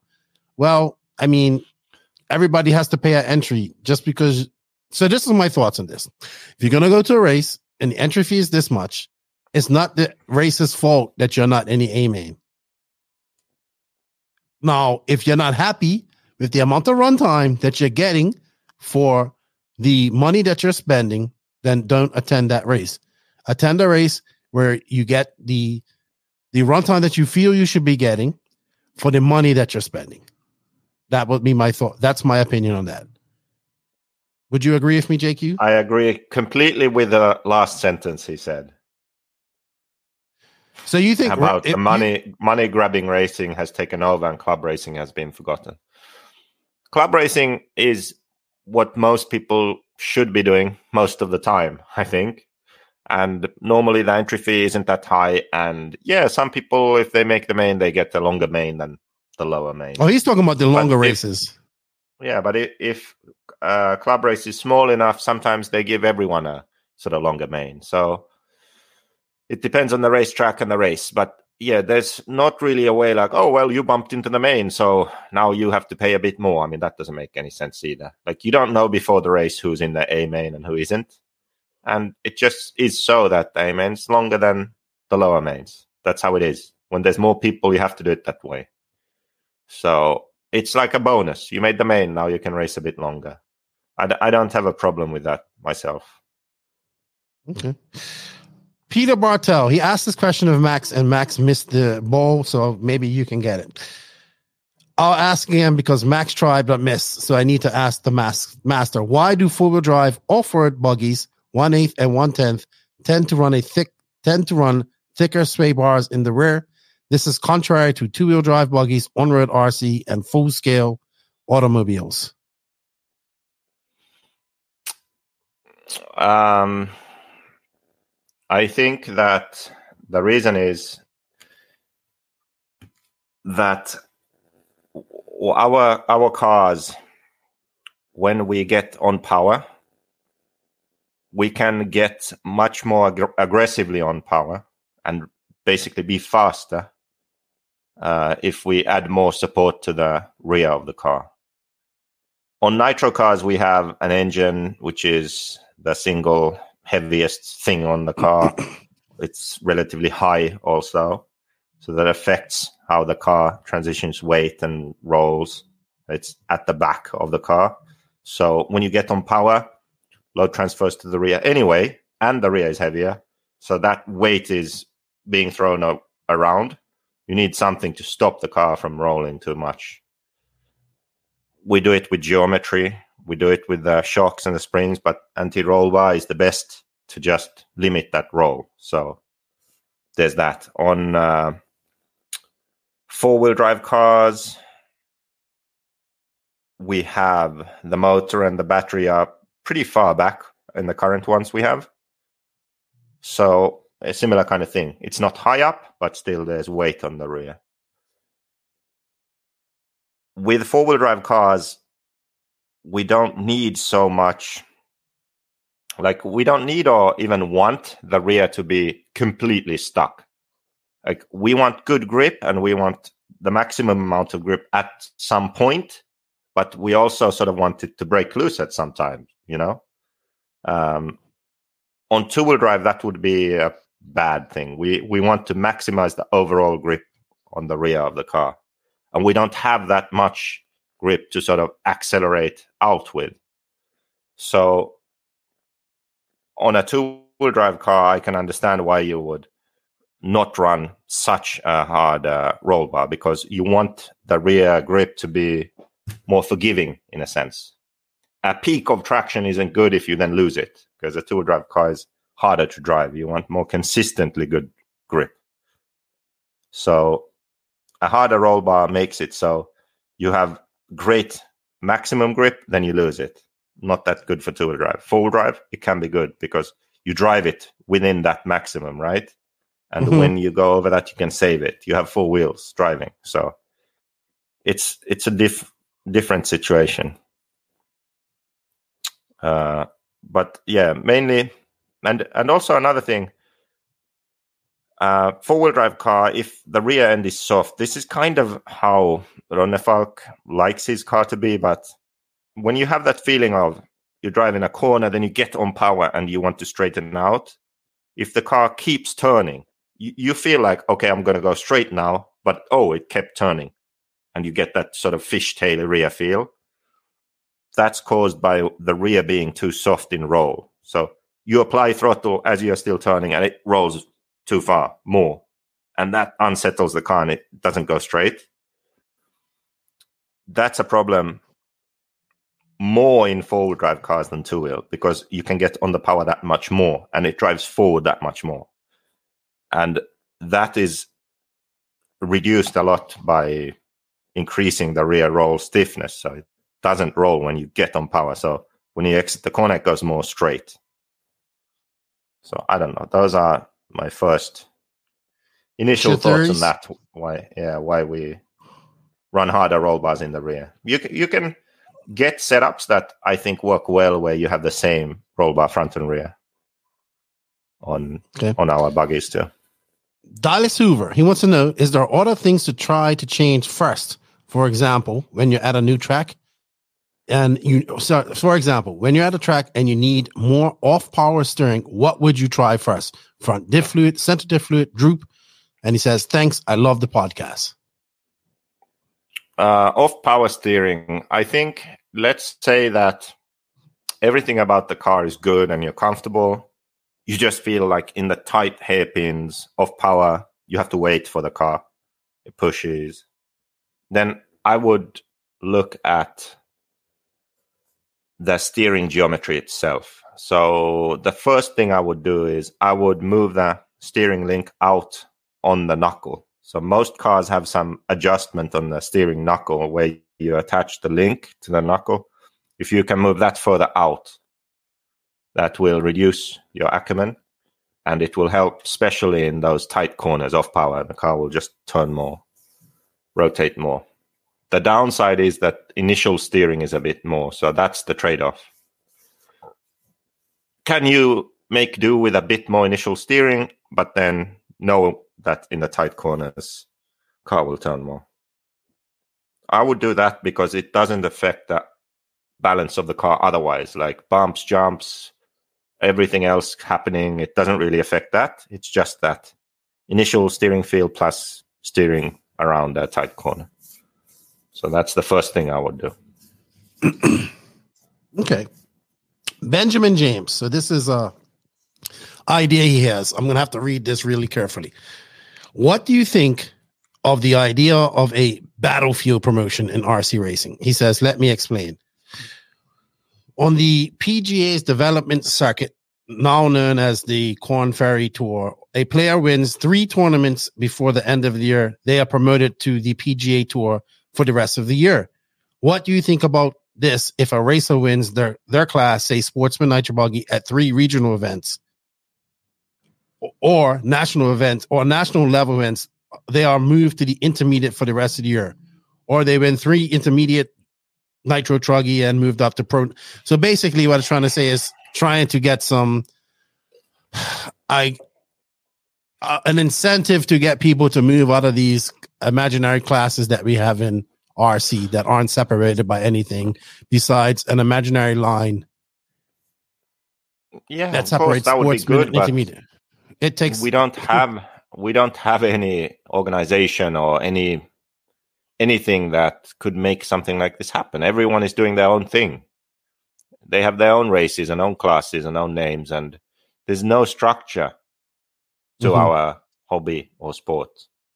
It's the whole problem. Yeah, yeah. You can't have th- that kind of ranking system or anything like that, which would be really fun. Like you would have club racing, and then you have bigger races, which you can just do the bigger races, or you can have a bigger picture where, like, I want to ra- rise through the ranks and get to some world final or whatever, or national final. Like that makes racing a lot more fun when you have a goal like that instead of oh one big event another big event another big event mm-hmm, you know mm-hmm. mm-hmm. so much more fun if there's like a long longer term goal for it yeah but we don't have any structure so we can't do that and same goes for pro racing spend all this money going to all these races and so rare to see all the top guys at the same race like i want to see mm. now i want to see uh, the top europeans and the top americans racing each other right i want to see that all these switches like Maifield leaving Mugen, going to Tekno. Well, how is he going to stack up against the other guys? You know, and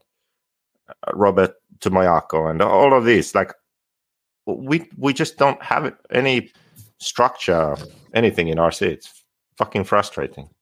That's probably why DNC is so important to us because it's the only race that really allows that to happen besides the Worlds.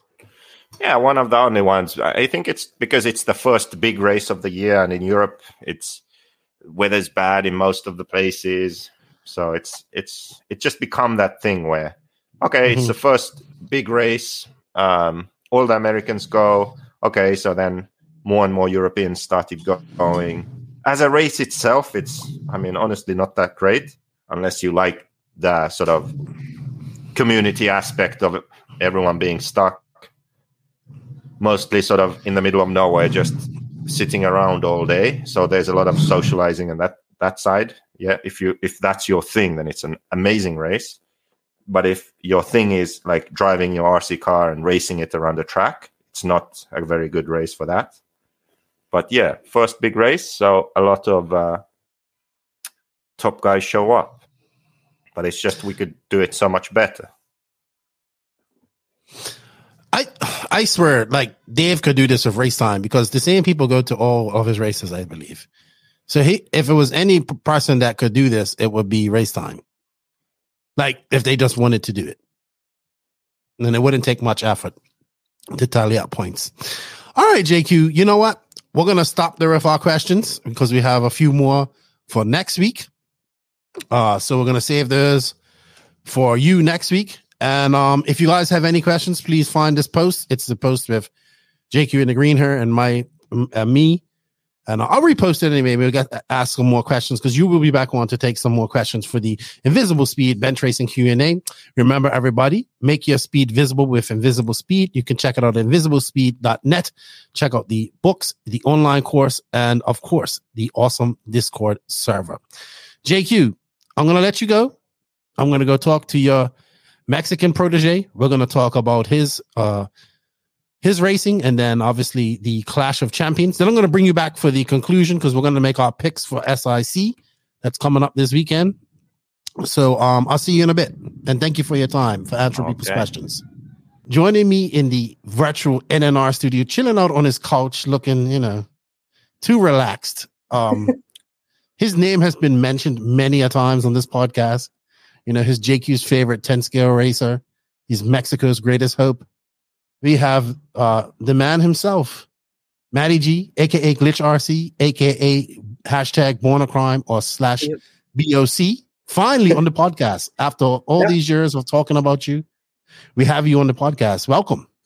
Yeah, thank you. I'm uh, excited to come on and uh, you know talk about Hoosier and a little bit Yes. about what I got going on. And Yes, we're going to talk about you. Um, hopefully, this leads to you being on her more often. As now, I'm geeking out on 10 scale. I'm really enjoying it after my first two 10 scale races, Yeah. and I hope to be at the worlds. But you definitely, this is your world, and Yeah. I want to talk about it. So, I think you having you and her as a co-host, and as you get used to this, you'll like it a lot more. And yeah, um, thank you for coming on. I appreciate it. You are feeling a little bit under the weather. Yeah. Um, I always get sick each time I go to a race. I don't know why. Like during the event, I'm fine, and then as soon as we fly home, I'm dying. So Probably just tired too. I get tired all the Yeah. time from these races. All right. So for people that don't know who you are, maybe tuning into this for the first time, uh, this is Matthew Gonzales. Uh, he's from San Diego area. Okay. Um, you're like what, 19 now? uh, 21. Okay, so you are legal. Okay, you're legally legal in America. Um, tell us a little bit about yourself. You said so you've been racing since 2010. How'd you get into racing? Um, my dad, when he was my or around like my age, like he would uh, go down to our local track and race. Um, he did it for a couple years, and then after that, uh, I guess he wanted to have a family. So him and my mom kind of put everything away, and then he kept a good amount of his stuff. So we would go down to our like local park and just drive around, and then uh, we broke apart and we went to our local hobby shop. They told us that they had a, a track, and ever since then it's been nonstop. Which uh, what was your local track back then? You remember? Is it still wrong? Um, my dad, I think he went to Family Hobbies or um, Discount Hobby like Warehouse. so where's that to in retrospect? Like I'm, so I'm not sure. that is. mm, I'm in the San sure Diego area? Yeah, I, I'm not sure where Discount Hobby like Warehouse was, but it was somewhere in the San Diego like area. It wasn't close to SDRC, to my knowledge. Okay, okay. So when did things pick up a little more serious? So 2010 would have put you around uh, 10. Ten. into yeah. not yeah. Um. So when did you start like taking things seriously? Uh, and was it always 10 scale for you? Did you did No, you try uh, any other classes? I ran eight scale like Oh 2014, like 20, like 15. I ran for Tekno. Um, Really? When they first came out with their Nitro buggy, I thought it was cool. Uh, our our track was like five minutes away. Everything was going good. Uh, people were stealing our tuning light wrenches, so my dad uh, wasn't a huge fan of that. So after that, we kind of just pretty much like sold everything. I went to 10 scale. Yeah, and then I, I had ran 10 scale uh like full time and then we dabbled into 8 scale and then after that then our track closed like a year after that and I haven't ran 8 scale since. Okay. We still want to get you running 8 scale. I know it's Yeah. probably never going to happen. But I uh I'm trying to get e-buggy just to start out. okay. That makes me not very happy, but um I get it. I get it. You need a pit guy. Get Sorchi to be a pit guy. Yeah, I, I could. It's just a matter of him coming to all these like races. I would probably like you know Oh, he would love that. He's your biggest fan. Oh, I know. Oh, you know, that was What's my up, old Mike roommate. Huh? You know, that was my old like roommate. That was that was my landlord. Oh, he's got a race coming up this week too. I know he Oh, does. He's, he's he's big time like Sorchi Raceway guy. I know, but it's not going to happen, right? Because of the rain or something. Uh, depending on how it is, it's SoCal. You never know. You guys been getting a lot of rain there. Yeah, Getting they a lot of rain. down like yesterday for sure. So how, how? So okay, coming up through the SoCal ranks because right now we're talking about a time when, you know, OCRC is banging. You know, um, like this is the mecca, the the heart. I mean, still the Midwest is banging at this time too, but you know, you could go to OCRC any day, and Cavalieri's there. Any, you know, in this time, like OCRC was just a place to go. Yeah, Um, and then we had, I've never been to SDRC, but I've seen many videos and pictures of it. And the previous owner he used to be really active on social media. Yeah. But, uh, tell us a little bit about that coming up through those ranks. I mean, stock was something serious back then. Well, it's still serious now. Yeah. But, you know, just a lot of competition in that area. yeah. So coming up like in the stock era, I guess, of when like OCRC like was open, and then we had a couple other tracks. Uh, I can't remember the name off the top of my head, but OCRC was the most kind of prevalent track that we would end up going to. Um, it was hard. Our San Diego group of locals, like I'd say, like four, six years ago, our expert was their sportsman, and their expert was our modified guys. So mm-hmm. we would go up there and get smoked in sportsman, but run expert at home and have no problem. But I think over the past like few years, we, uh, a lot of our guys have started to travel more, mm-hmm. and we've definitely had more of a presence inside of California and, and outside of California. Well, I mean, even just this weekend, you had the the Dyad yeah. at Hoosier. Um, we're yeah, going to talk uh, about they're, them. They're actually like my neighbors, so it's. oh yeah, they, they're so tiny. I know. they, they've grown a little bit, but they are like little people, like for sure. How old are they again? Twelve. Okay, we're going to talk more about those two amazing twins that are racing 10 scale. So, um, working at SDRC, how long did you do that for? Um, I worked there from when I was, I think, 18 or 19 to a couple, about a couple of weeks ago. Mm-hmm. Um, it was fun. It's, it's definitely, you know, different being behind the counter and helping like people out. I I really like helping like people out. Like mm-hmm. when I was a kid, there was only a few select guys that you could really go to like for knowledge and help. And if you didn't, if you weren't close with them or didn't know like what to do, it wasn't very fun. Especially like with us racing on slicks twenty four seven. It's a tire game. It's a setup game. Um, having someone being be, being able to be behind like that counter and help out with you know a good amount of knowledge, I think helps the whole hobby grow. Well, I mean, I saw you at FCC and you was so busy. So yeah. as as a so just you know, just so people know, you have you know, you you really are were like a stock national champion. I believe you won yeah. the nationals, right? You know, yeah, re- that's uh, where you. Go ahead. I sorry. won two wheel and four wheel in twenty twenty one. Okay. So you know this is your game. Um, for those who might be like, "Well, lefty, you're going completely crazy," or you're talking about the stock. No, people actually got to see it. I understand it now. It probably it's far from stock. Yeah, but it's no, exactly what I like. It. Stock about stock exactly. motors, cars, anything like that. Spec mod will be a better name for it, but yeah, in, in my opinion, it's the closest thing we have to 450s and 250s in RC. Yes. And the competition within the stock class is immense. The people like I now that I know who these drivers are, I've been to two races. I don't know them all, but I, I know who they are. I'm, I'm, watching them. Like I watched a lot of the stock racing from this race, yeah. race this past weekend. But I saw you there working on motors a lot. Mm-hmm. Now I'm I know nothing about this. Yeah. I know that people used to work on motors back in the day, but that was brush motors and stuff yeah. like that. What do you do? Like I, I, FCC, I just saw you constantly with people's cars walking, doing motors. What are you doing to people's motors in between runs? Um, we're just making sure everything stays as consistent as possible. Mm-hmm. So when like you're running stock, there's rotor strength, like uh, then there's like stator stuff. Just checking the uh, the uh, I forgot the name of it, of course. Um, you're checking all three poles to make sure that the the uh, God, this is the worst time to forget any of any any of this stuff. That you but know that you do. Making sure that the uh, resistance of all three poles is pretty close and mm-hmm. like consistent. You're checking like inductance, trying to make sure everything's, you know, gonna run good off the track. So we have like motorizers and dynos and rotor checkers. So we're all checking each part of our motors to make sure that if it looks good on paper, it might be good on the track, but that's not always how it translates. So how are you adjusting this stuff? Uh, so, just through um, so Trinity, uh, dis- they uh, distribute this thing called a uh, motorizer, mm-hmm. and then uh, Phantom and a motorizer and this RMS Pro like make a rotor like checker. Mm-hmm. They're all really like useful tools as long as you know what you're doing. Mm-hmm. Um, there's that, and then uh, there's a couple companies that make the uh, resistance like checkers and, and so is this all hooked up to like a laptop and stuff? I no, should have really want to pay more attention to, uh, to, it. It's all hooked up to like a machine. Okay. Okay. All right. And then that um, that machine then allows you to make different tweaks to motors yeah. where they okay, interesting stuff. I gotta I gotta follow this a little bit more.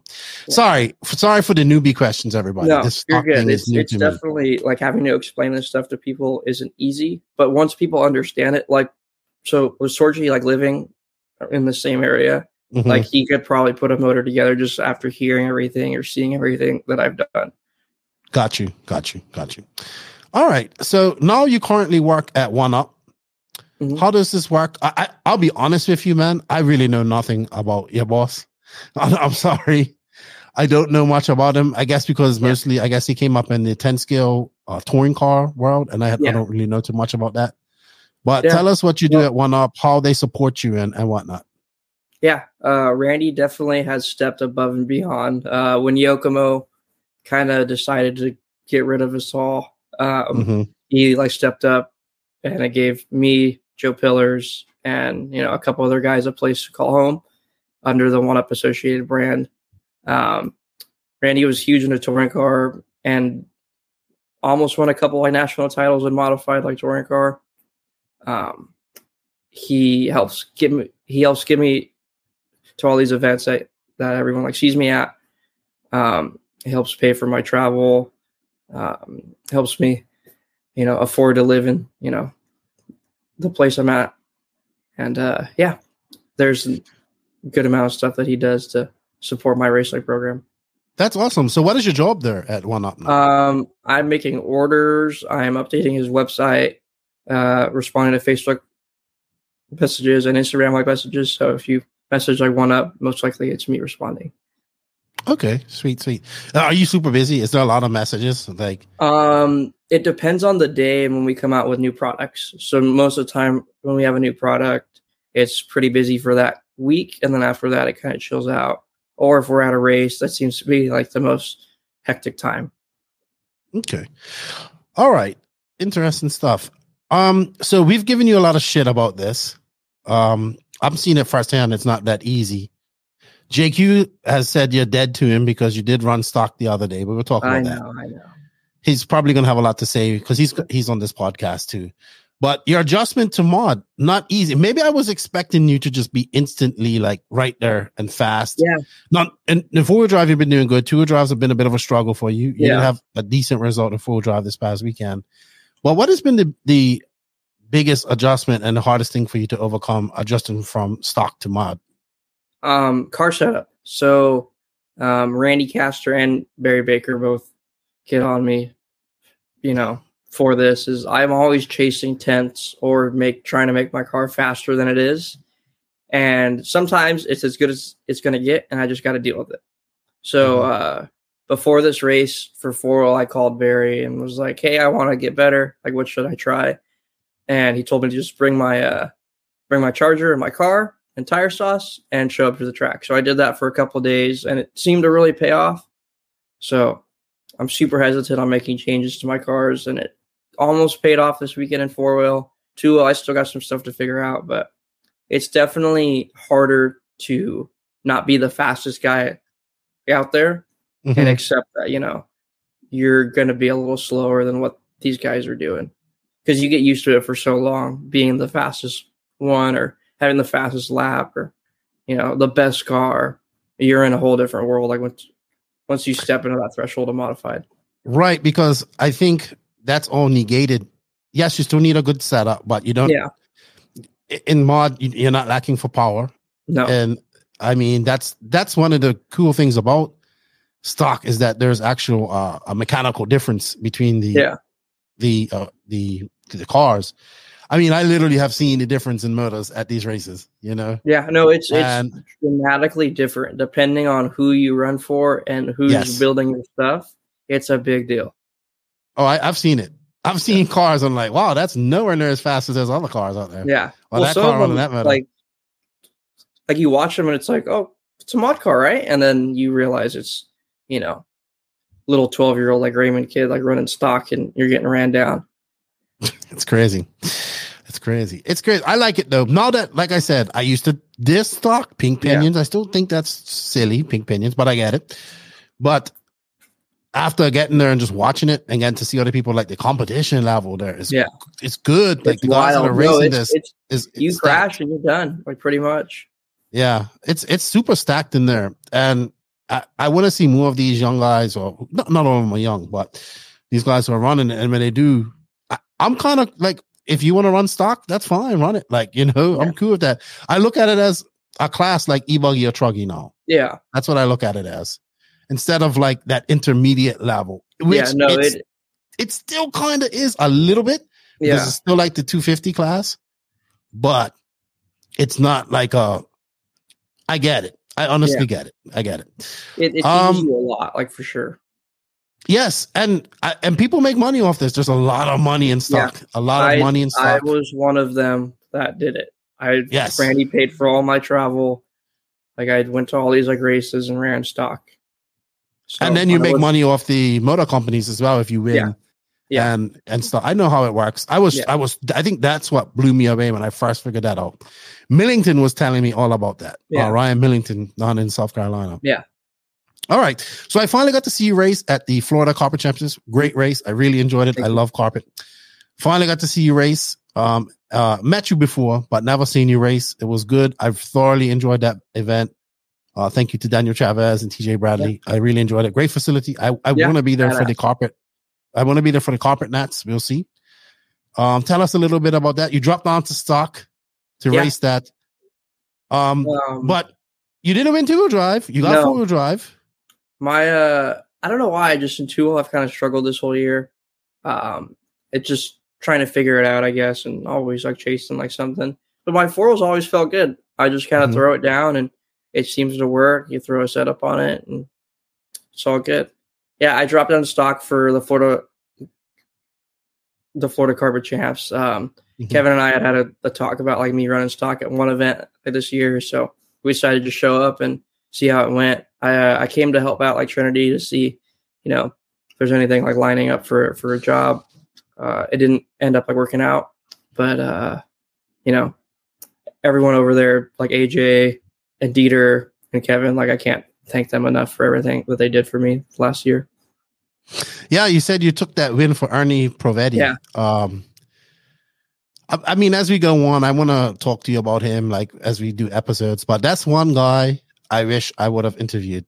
Yeah, I was Um, supposed to talk to him. Uh, I had always emailed him and stuff like that, but I was supposed to talk with him on the phone a couple weeks before he died, and of course, I slept in and didn't see the call. So I'm I always kick myself in the butt, you know, for that. I mean, he must have some. He that man has so many Yeah. stories Oh yeah, about the RC sure. industry. So cool, so cool. But unfortunate that his his going. I just like his. I like his style. His he seemed to be ahead of his time. yeah. Yeah, and he didn't. He didn't. He didn't take no prisoners. He was ahead of his time and is thinking of of advertising. And he he kind of told people how it, how it was. It seemed like it never met him, Yeah. but just that's the the kind of image I have of him. Yeah. All right, man. I think that's enough talking about you. We are here to talk about some more 10 scale stuff. Yeah. That is um a little bit of 10 scale silly season. Um, then the Clash of 2022 Clash of Champions that you attended this past weekend. On my last podcast, Max and I went over silly season. A lot of these we talked about, but as a 10 scale guy, I wanted to get your, your thoughts on them. I think one of the biggest surprises for me was Tollard to TLR. Uh, CFT. Yeah. Didn't see that coming. I, I think he's a great 10 scale racer. I think he's a good 8 scale racer too. Great person. Yeah. Uh, did this did this switch shock you as well? Um, no, uh, there was some talk of him going to TLR a couple of years ago, Mm-hmm. and I knew he was trying to join the team, but I think with Cavalieri no longer being involved with TLR, I think it just made made it made room for him to, you know, finally like step out of the AE side and just go over to TLR. Do you think that's gonna be a good fit for him? Yeah, uh, he gets along like with all those guys. From what Mhm. I've seen, uh, it seemed like they all like work well together. Cole brings a good amount of uh, setup knowledge as well. So Yeah, he he's what is he? Is he like he got a degree in something, right? yeah, I think he's like engineering or something like that. Okay, okay, so he's smart. Uh, Yeah. Speaking of that, Cav out at TLR. I, I Yeah. was a bit shocked by this because I thought he Um, did enough ten scale wise yeah. to stay on the was team. uh, I I heard rumors about it, but I didn't believe it till you know I heard it actually happened, and you know Mhm. it kind of shocked me. Like for sure, he definitely did a lot. I think he ran ten steel like all year and was competitive each time he, Mhm. went, he went on the track. He almost won uh, two wheel drive modified at the nationals like earlier, in, in both like carpet and dirt. So Yeah, I don't know. I thought that was eight. I mean, he did not have a great eight scale year. yeah. But um, I, to be honest, I think maybe uh Cole was a little bit less money as well because I'm sure he's like a full time driver at this. Yeah, and um Cav's expensive, so it's going to be interesting to see him if the Schumacher car, especially on these dirt tracks. Yeah, because I think this is the first time Schumacher's had a driver of his. Not saying that. Let's be honest. Like Brock's pretty much known as a carpet racer. Yeah. He can do it on dirt. I'm not saying he can't. Yeah, no, he's but, he definitely TQ'd and won a couple dirt races, like when he ran for Associated. Uh, right. He came out swinging with the Schumacher stuff at the exact race a couple of years ago. But he's always up there. He's always in the realm of co- of competition on dirt as well. Right, but we're talking about Cav, who has four world, yeah, like four really championships. I can't remember four world championships, all on dirt type tracks. Yeah. It's different. Um, so I think it's a it's going to be interesting to see what he can do with the Schumacher car. Yeah. So it's going to be very interesting. Um, Jorn Neumann, I don't know. Do you follow the European side yeah. more? Um, Jorn, I was I used to run a team Durango cars as a kid, so Jorn was mm-hmm. like, you know, pretty yeah. badass guy, like in four wheel. So it was pretty shocked. I, I wasn't super shocked. I saw him like travel with Mika to a couple events, mm-hmm. so I was like, okay, like maybe. And then he, I saw that he was out at, at Schumacher. I'm like, oh, he's probably going to S Workz. Yeah, yeah. Uh, and and speaking of that, S Workz is on a big push. Yeah, in the 10 scale world right now. I mean, Bornhorst has been busting his ass. I know as a I I can't imagine how it feels because his always in the mains in eight scale, right? And he's he's very good in eight scale. And I'm not saying he's not he's good in 10 scale, but it's hard. Like it's so competitive. And I watched yeah. him at two 10 scale races, and you can see he's still got a little bit of eight scale aggressiveness. Yeah. You know, that you might get away from an eight scale car. Yeah. His results are getting better, but he's yeah. he's hammering away. And Spencer. No, he, he's definitely been putting in work and trying to get like seems it seems like everything like figured out for the whole like S Workz camp, like running like 10 scale. Yeah, on carpet though, that car is really good. Yeah. From what really I've good. seen, it's really good on carpet. Mika's really good too on carpet. Yeah. Great, great guy. JC Rubber for Dustin Evans. Now I call this guy the old guy of RC. I'm still shocked that he makes mains. He's probably only like 30. But he's good. Like he's, he's still good. Super I mean, consistent, super smooth. Like he's always up there is this going to help him? This J- I think him getting on JC Robert is going to help him. So. Like I definitely like this weekend, like watching his cars. You know, the first few packs he did, he had it looked he looked super competitive off the bat. So yeah, he looked good this. I mean, yeah. he didn't make four wheel drive, man, but he, I think he finished fourth in truck. yeah, fourth in truck. He qualified third in two wheel. Yeah. Yeah. So I, I, think it was a decent weekend for him. And in the stock world, I think the biggest move for me, I did not follow all the stock world, but I think Kyle Go going to TLR, like literally, this is if this was like when not comparing it to when Kinfield, Kin Maifield, sorry, when um Kinwald yeah switched over from, yeah. Yeah. But he was like factory tracks associated. Yeah. You know, and that's like you're going completely over to the, I would say, enemy camp with TLR. But like you said, probably a good move for him as well. Yeah. No, I think that they offered him a little more support than what he had. Um, mm-hmm. I know he, he had ran for Al for the longest time. And um, I think with him running like Trinity, like stock stuff, it'll help his game as well. It's just not having to worry in the back of his mind, like, oh, am I going to be, you know, mm-hmm. struggling or, you know, stuff in that realm of possibility. That's gonna be interesting. He had his first drive with the with the new equipment this weekend. Yeah. We're gonna talk about that. Schimmel moved up to mod yep. um, as well, which is good to see. So I, I, don't really have any more news silly season wise with that. I'm not gonna get into all the big motor move, whatever yeah. motor moves and stuff like that. Um, but that is pretty much it. It's gonna be interesting to see what Tollard does, and of course, I'm gonna be following um this te- like I'm telling you, man, the tenth the S is coming in 10 scale. I, they're really yeah, pushing. No, they're definitely putting a push forward. So, all right, so let's get talking about this race that you attended this past weekend. I mean, it's the second weekend of 2023. We had yeah. two races on. This one was the biggest one. It uh, was a 10 scale race, and then we yeah. had the one man one race in IP in Padova yeah. with eight scale in Italy.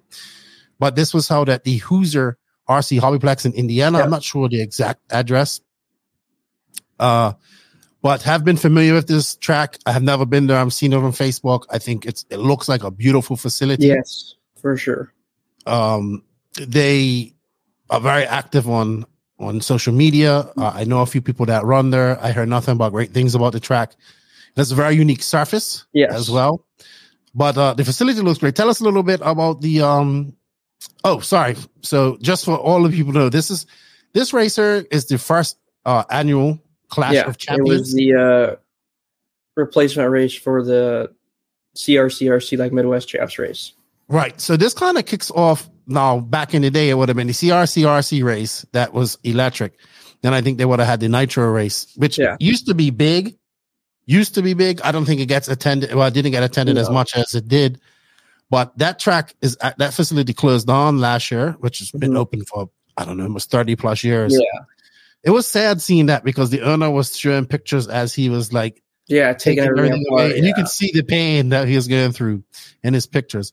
So it's unfortunate, but this facility has, like, I can only see that. I think it was four. I, did I write notes on there? But I think it was like 412 entries, even though Yeah. I don't count entries, but that's a lot of entries. It was Yeah. 171 people there.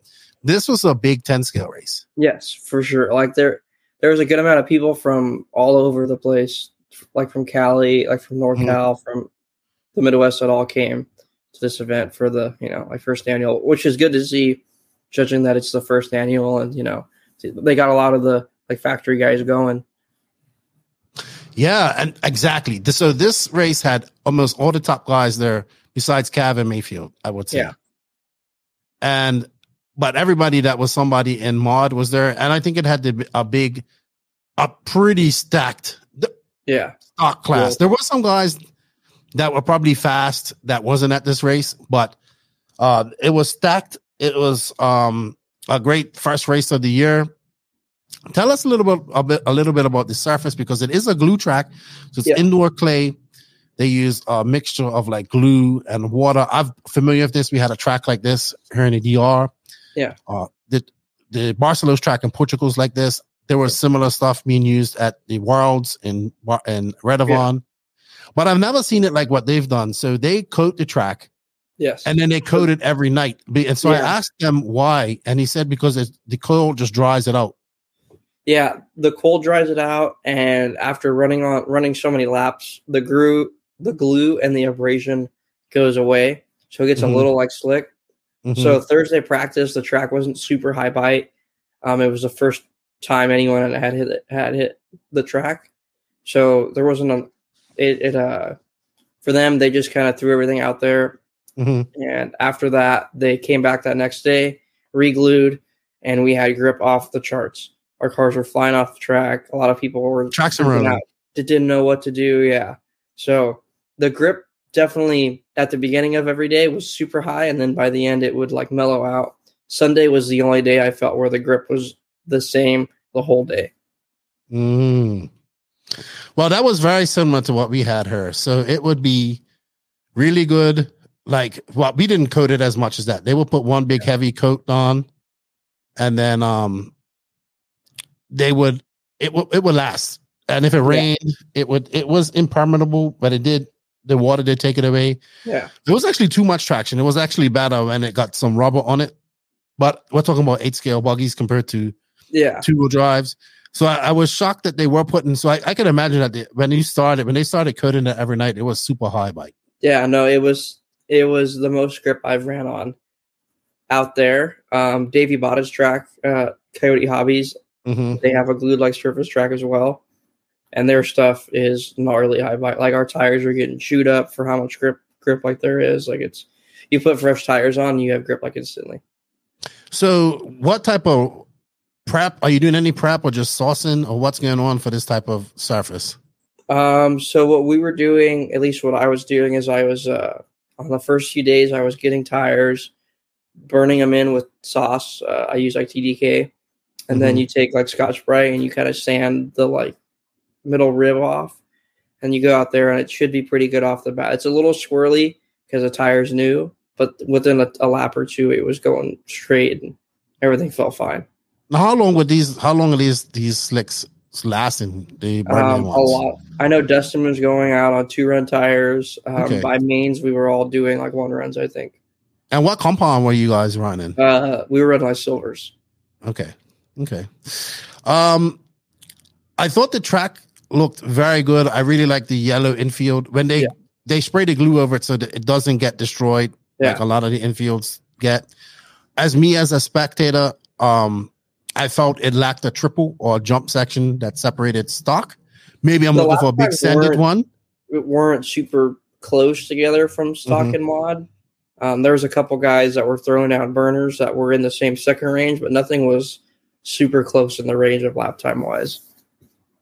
It did seem high speed though. I mean, yeah, the jumps super were- high speed. Yeah. Yeah. and it's actually quite big. It looks bigger than OCRC. No, it's it's huge. Yeah, like when Yeah. I went and ran that SDRC like last night, I was like, oh, boy. like my car feels so close to me, and like it feels way bigger than the track feels. Yeah, and then like when I was watching the coverage, but the coverage was by Mod Matt. Live Media, by the way, he did a great job, and it just seemed like I, you know, after coming from Masters, which is a little smaller, a little square, um, this was very uh, a long track. It it Yeah, looks like a track was huge. yeah. I mean, I haven't seen the facility, just videos of it, but it's it's a really great facility. I know that. I think Eddie Henley is the owner. Yeah, and he puts a lot of passion. He and he messaged me afterwards. So, um, I was I enjoyed it. I was following. By the way, people, I was following. I actually geeked out. I followed this race almost the entire weekend. The only races I watched, I think I watched all the stock race mains. I didn't watch every truck main, and I didn't watch the last two races, which were the clash. Yeah, But I followed this whole race on uh, YouTube on uh, Mod RC or Lo- Mod Live Media with Matt Olson. He did a great job. Uh, Lance was there as well. I Yep. like Lance calling races. He sounded good on on this on the stream. I heard some people said he kind of sounded a little muffled in there, but he Um, sounded hoarse by the yeah. end of the race no, too. he he he said he had a sinus infection, so everything that we all Ah. that I have like right now is probably like what he had. ah, okay. He's actually and he's gonna he's going to that SIC race this Yep. weekend. So, So he's gonna yeah, He's, in for a double whammy. All right, so I think it's what what part of Indiana is it located in? How easy is it to get there? Um, it's like 15 minutes from the airport.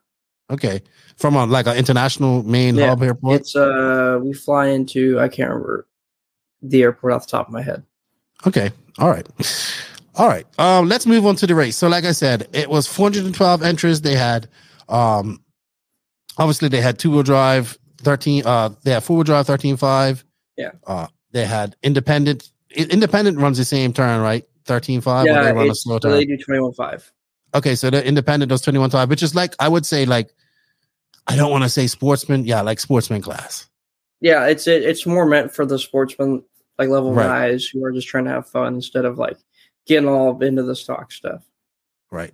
It had 40 plus, it had truck, no short course, No, but it or was yeah, there was a short course class.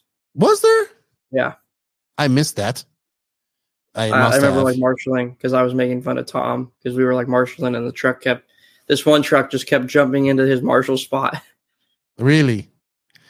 So I I missed that. All right. Um so I think we're gonna get talking about mod first because that's like the the big or should we talk about stock first? Because I don't know. I think we should talk about mod first. We'll give mod Yeah. more energy. So, like I said, this track, this race had all the top names besides Cavalieri, Maifield. in Maifield. Yeah, I think okay, maybe a Brock Champlin isn't there Yeah. as well. That's I forgot about him. But Tessmann made the trip. Tessmann must be staying for this week and then going to SIC. Yeah, Okay, so that's that's good. He's doing two in one go. Uh so this was a big race. This wasn't no joke. Yeah. And um it really caught my attention because I remember somebody said something about it and I was like, well, who's going? And then I saw the list of people's going, okay, I better pay attention because I just Yeah. wasn't paying attention after Christmas and whatnot. Man, in two-wheel drive mod, uh, let's just be honest, like Phend just dominated the entire weekend. he's he's he's arguably the guy. Like for sure. He's sure. the best all-around off-road Yeah. driver in the world right now, in my Yeah. opinion. Like a couple years ago, like it was Mayfield, like for sure. But Da- Dakota's definitely figured something out in the past year or two. Just you know, he's kind of the guy. I mean, he he dominated. He TQ'd all rounds of two wheel drive. It looks like. Yep. Um, he he was TQ in truck. He was TQ in four wheel drive. Four wheel drive was his one kryptonite. You almost beat him. You almost got him in Q two in four wheel drive until you had something break. He was doing Yeah. good too. Yeah. Uh, I had a And- dog go and pop out of the out drive. So I was like, oh wow, Born A Crime's gonna he's gonna TQ. He's gonna TQ Q two. and then 30 seconds. Oh, as soon as they said that, like it was like, oh, something's wrong with his car. I was like, no. Yeah. But that was four wheel drive. So let's keep let's continue two wheel drive. I, I I mean, it wasn't even. I mean, Rivkin, like he came second overall, but I mean, I just didn't even see him get up there and chat. Like he just Phend just won led from start to finish. Dakota just he's got something figured out, and that's How it. are you guys going to beat this guy? I uh, You I just know. I don't know. In case you're listening to this audio, he just shrugged his shoulders and says, "I don't know." I, I don't just know. he's doing something that you know we all can't figure out, and he drives on the brink and doesn't crash. So you know, it's it's He's Yeah, he can don't make up for the crashes when he does make them, though. yeah. No, the, the the, round I it. almost the round I almost like TQ'd. I went and looked back. He caught up. Like he was right back there, and I don't know many people who would have been able to. I think he had two really bad crashes and caught all the way back up to third. Well, he went in all. He went two and two, so he went A one, A two, won this. Yeah. In two wheel drive. He did that in all three mains, all three classes. By the way, um, let's go to my talking points here. So, like I said, Rivkin fast, just not on his pace, just Yeah. not on his pace. And at one point, these two were battling it out, rivals. But it seems like Rivkin, okay, he won. He won overall at um they can get it, but it, it takes Phend making a mistake, it seems like, and then a big mistake, and that's when they get him. Yeah. that's So crazy. It's just, it's just a matter of him not crashing, but he hasn't been doing that very often. So, Evans was fast yep, Evans was qualifying. fast. Then Renner Tom Renner fast. Connect Yep. hasn't raced in a while. Tom Renner Connect, Tom R. He was good. X-ray, Yeah, he, he- was good in two-wheel drive and um Yeah. four-wheel Yeah, four. drive. Surprising for me was Horn off pace. I was expecting more from him after such Yeah, a I- good performance. I at uh, just watching his stuff. It, it, he drove good. It's just a matter of just you know everyone's fast. So This competition's so stacked. yeah, So stacked. Who's Chase Lemieux? Is this Paul that Lemieux? is Paul Lemieux's son. okay. Is he how And- old is he? Uh, he is 15 or 16, I think, and he's the real deal. Really? So it's legit. Yeah, Legit, legit. Tater was good this weekend. He got the bump up from the B main Yep. into this. his stuff was fast and good all, all weekend long. Wow. Wow. So back to Horn. Is it Proline that is the issue or what's Uh, going on? I don't know because because they had a good amount of people like running like their stuff like so. Like Schimmel seemed like he had a good amount of grip like whole time, but it's Mhm. all a tire game. Like honestly, if, if you don't have the tire game like figured out, then it's not going to be very fun. It's just a matter of going down that road of trying different sauce, trying different breaking methods. You can cut the foams like differently. It's just a matter of figuring all that stuff out. Wow, that's just too much, entire, entirely too much work for me.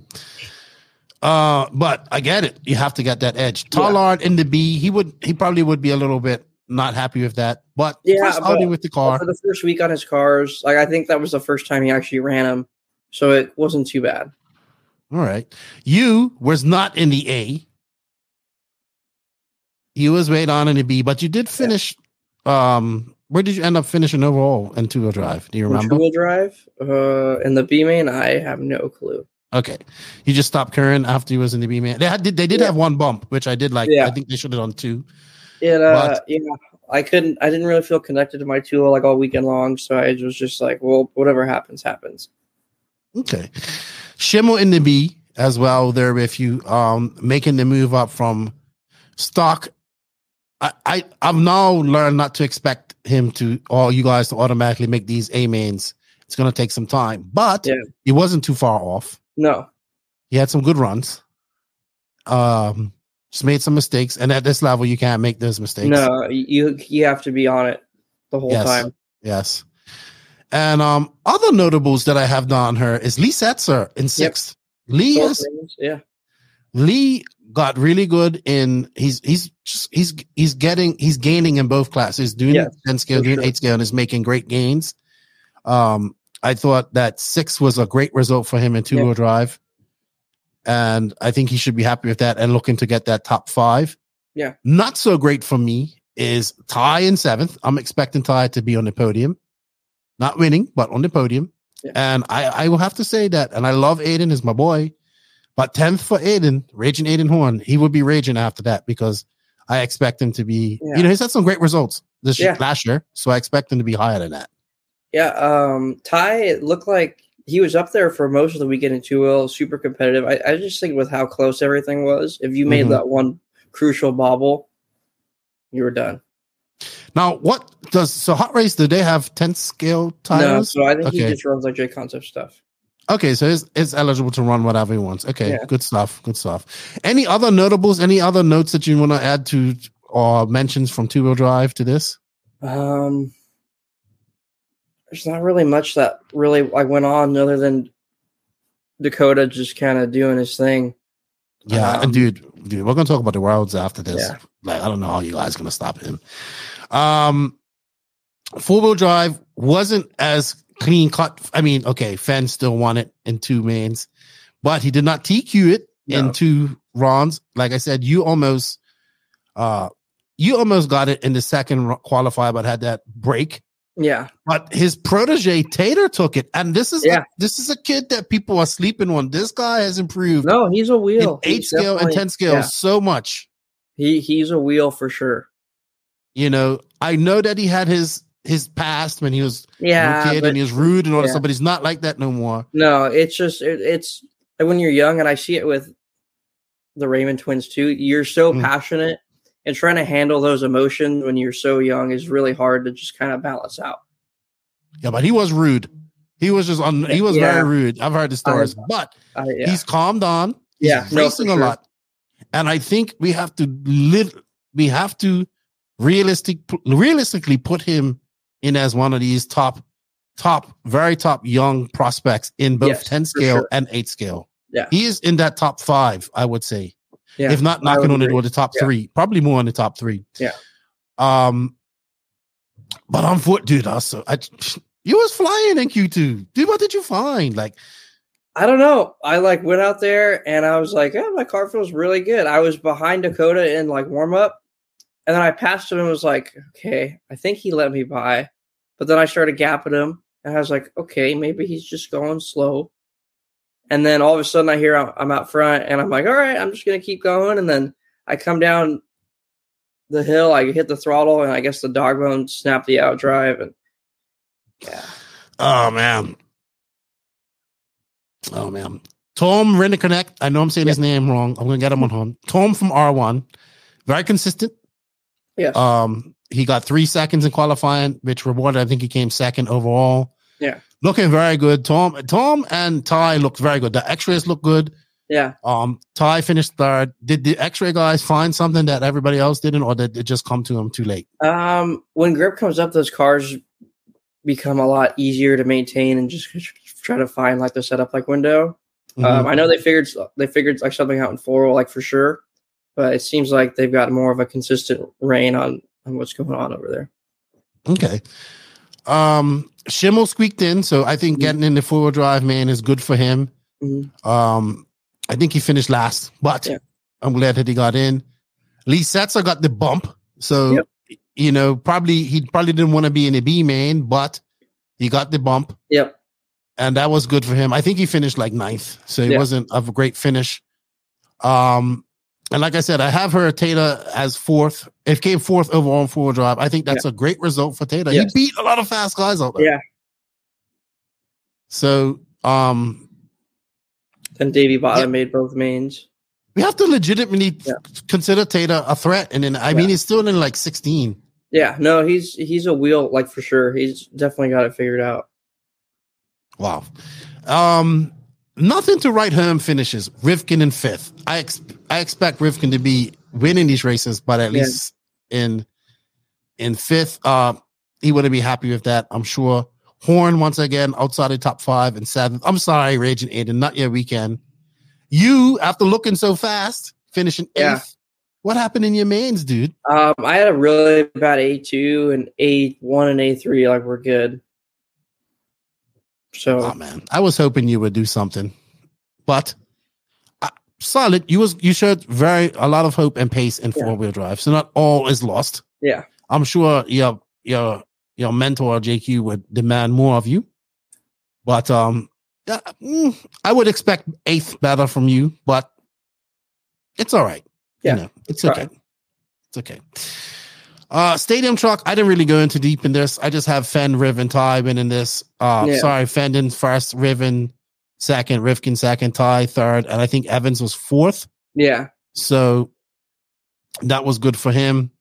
Uh stock 17 5 two wheel drive buggy. Here's your here's your guys. Levi, the one half of the dyad. What's their last name? Levi. I forgot their name Raymond. already.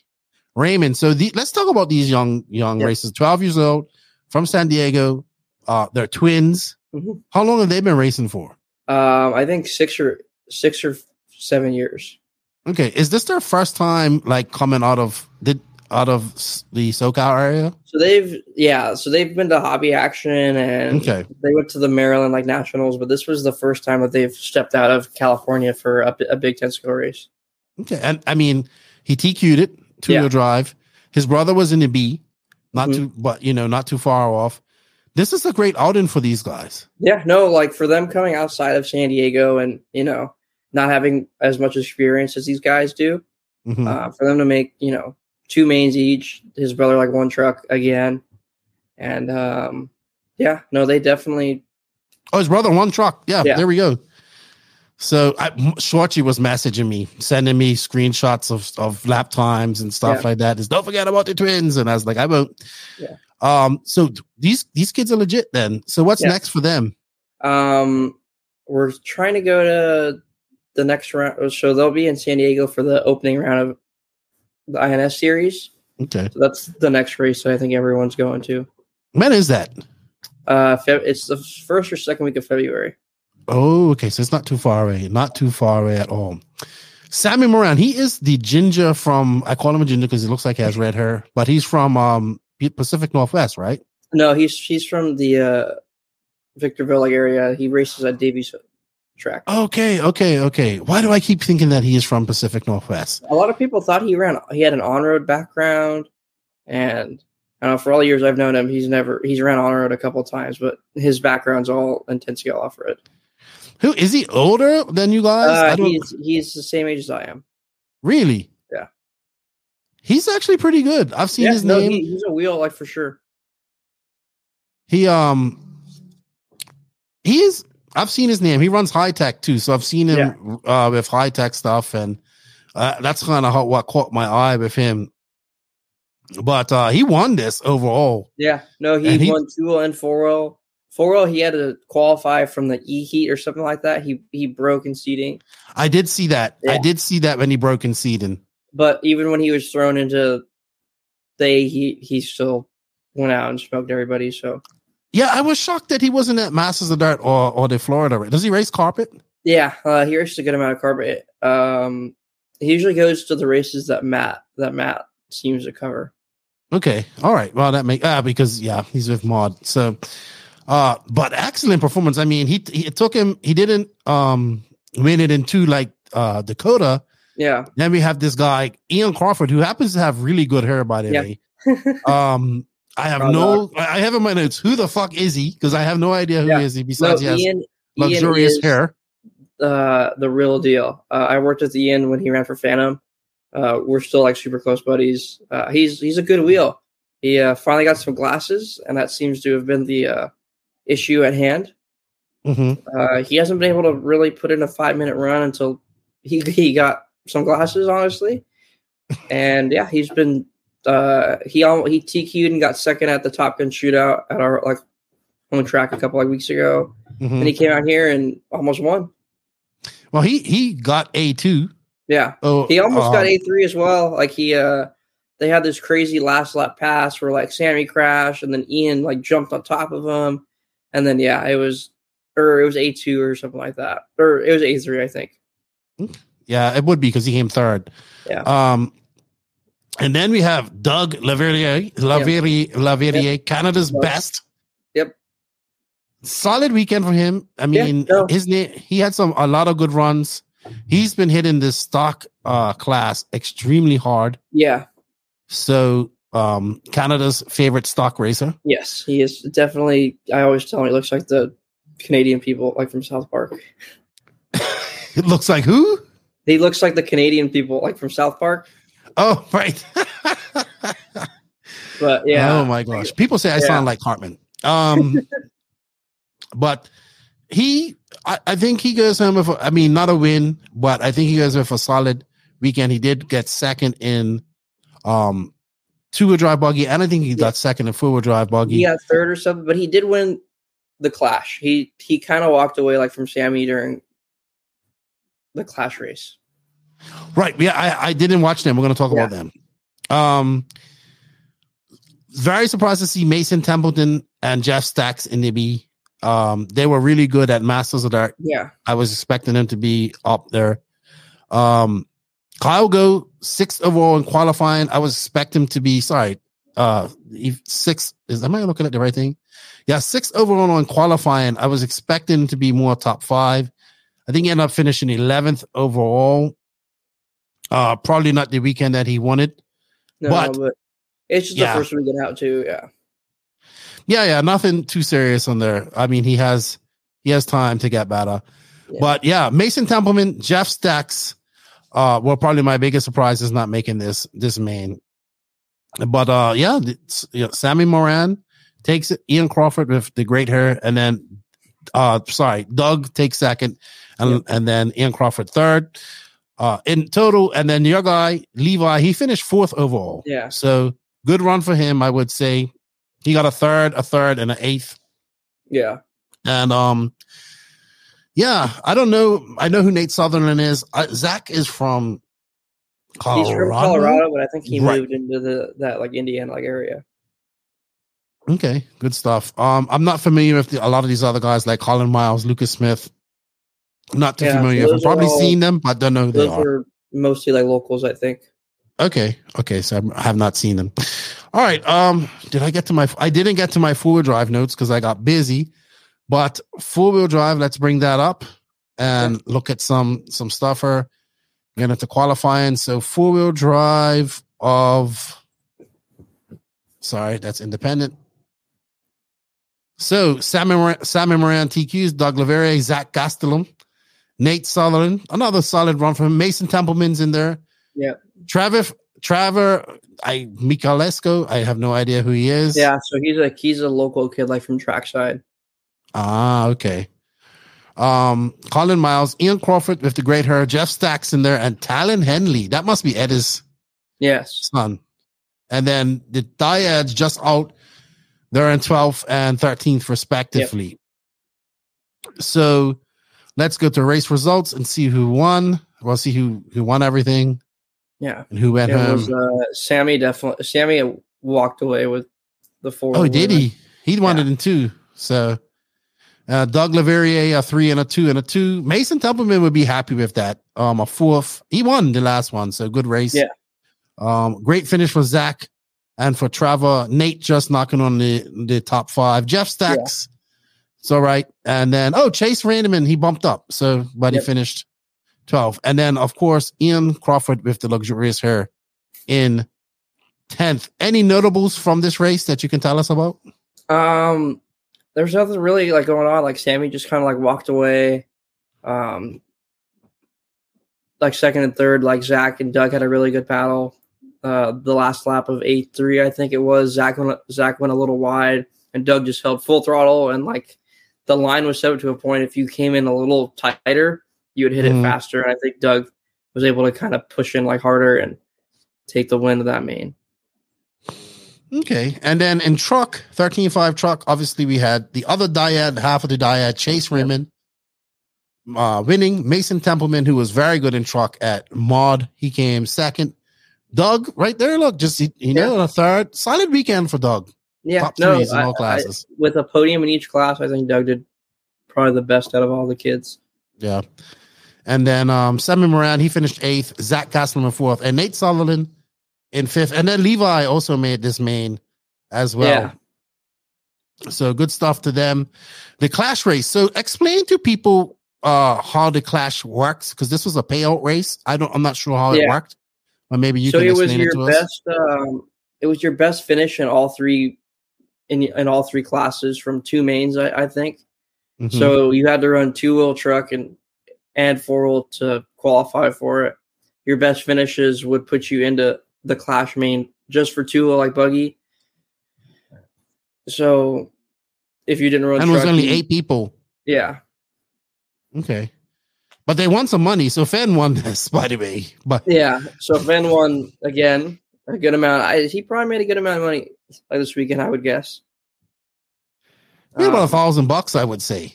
Yeah. So Or it was a thousand bucks for the win in that clash race. And also the clash race was eight minutes. Yeah. So it's just a normal race, just eight minutes long. There's Yep, nothing exactly. different about it. Yeah. Okay. Spencer Rifkin second. Aiden Horn, I, I, he'll Third, yeah. feel, yeah, I, I- that's feeling better. Sure, be happy about that. And then Lee fourth. Very well. Good Yeah. job, Lee. And and and Dustin Evans fifth, and Cole Tollard Yeah. sixth. Not a bad. definitely with money on the line. The stock guys drove pretty clean, but watching some of the, that mod race, there was a little bit of uh rubbing and uh and racing. out Oh, we're guys going, we're guys hacking each other. yeah. Come on, tell us names. Who was getting into it? It was it just was a select few of people that you know. If you were in the lower back of the race, it looked like you were getting punted. Damn mod drivers. Damn mod drivers. Um, so what was the payout for for stock? Was it just as much as the So it was a It's a grand clash for each paid out, right? Yeah. So Doug won a grand, and then Dakota won a grand just from that from that win, Oh. and probably more. That's not bad. That's not a bad payday for Doug. Sammy in second, Zach in third, Mason fourth, and Colin Miles fifth. Yeah. So that ends our weekend. Um, that was what time did you get out of there on Friday on Sunday? Uh, we were out of there at like eight o'clock, I think. okay, yeah, Saturday was the long night. I think you Yeah. went till about 9 30, 10. Um, great first weekend of racing. I thoroughly enjoyed it. I geeked out and I watched it. Um, I, I did. I really enjoyed it, man. Yeah. Um, I thought it was a great race. I I only think that it's going to get bigger from now on. It's going to attract more top names. Maybe we might see some Europeans come over. Yeah. I don't know. No, it definitely seems like there's been more Europeans, especially with COVID being over. Mhm. Or not over, but you know, dying down Alright. a bit. Well, this is going to lead me into. We got a few more things to do before we wrap this up. Um, I want to do a little worlds chat with you because that's coming up. Or when is the worlds actually? Have they- Um, it is in September, the first Okay. second week. So it's later this year. Yeah. it's at Hobby Action. Uh, we we know that a lot of Europeans are coming over. That is something that maybe they're not all used to running on, especially Yeah. hobby action type of dart. Are we going to see just a lot? I think we're going to see a lot of Europeans come over to race at hobby action. Yeah, there's a lot. now and then. Desert- I think there's going to be a lot of them at Desert Classic. When is it? Um, March, the the second week of March. Okay, so in your opinion, right now, who's the favorite going into this race? American Dakota for sure. Really, in both classes. And what about Amer- uh, European? Orlowski. Really? So you wouldn't put like Ronnefalk or Ongaro up on this type of surface? I I've seen Ongaro Coelho. since got the worlds, and I'm sure I'm sure they'll all figure it out. But from what I've seen, I think the Schumacher camp has a good thing going on, especially with them picking up Cavalieri and Brock. Mm, They'll have people to you know go to hobby action and test a little bit. hmm So there's that, and then um, yeah, Dakota's just been the guy, so that's got to be my pick. And I think with it Ronnefalk being- wants to run TLR cars there. he does, yeah. So that will probably be an advantage for him. And this is like his style. I mean, he did he did do well at a he did run a Reedy? He done he's, he's raced Reedy. This is a long Uh, he, he's done really good at a couple of Reedy races. Yeah. Okay. It's gonna be interesting, man. I'm really excited for this worlds. Um, how about yourself? What's the, your personal goals for this worlds coming up? Um, not be in like the E main. I, I think C or D would be okay. Um, that I mean, yeah, I, I don't, I don't see because it's on dirt. I don't see that many Europeans being a threat. Yeah. Um, I could be wrong. I could be wrong. Somebody like Neil Cragg could be there who's used yeah. to running on dirt, or you know, somebody, one of these younger other yeah. European guys.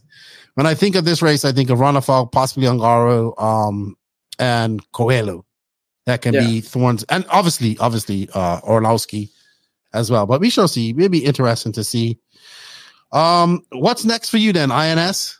Yeah. So, oh, I'm going. I'm supposed to go to Coyote like this weekend. If I'm feeling better, I'll make the trek up there tomorrow or Friday, and then um, after that, it's INS. How far away from Coyote are you? Uh, two and a half hours. Okay. Cool. Cool. All right, man. I think we had a good time here. We do have some questions for you. We did have okay. some people ask some questions. Um, let me guys know if you like having Matty G on her. He'll get a little. I think it was good. I think it was good for your first time.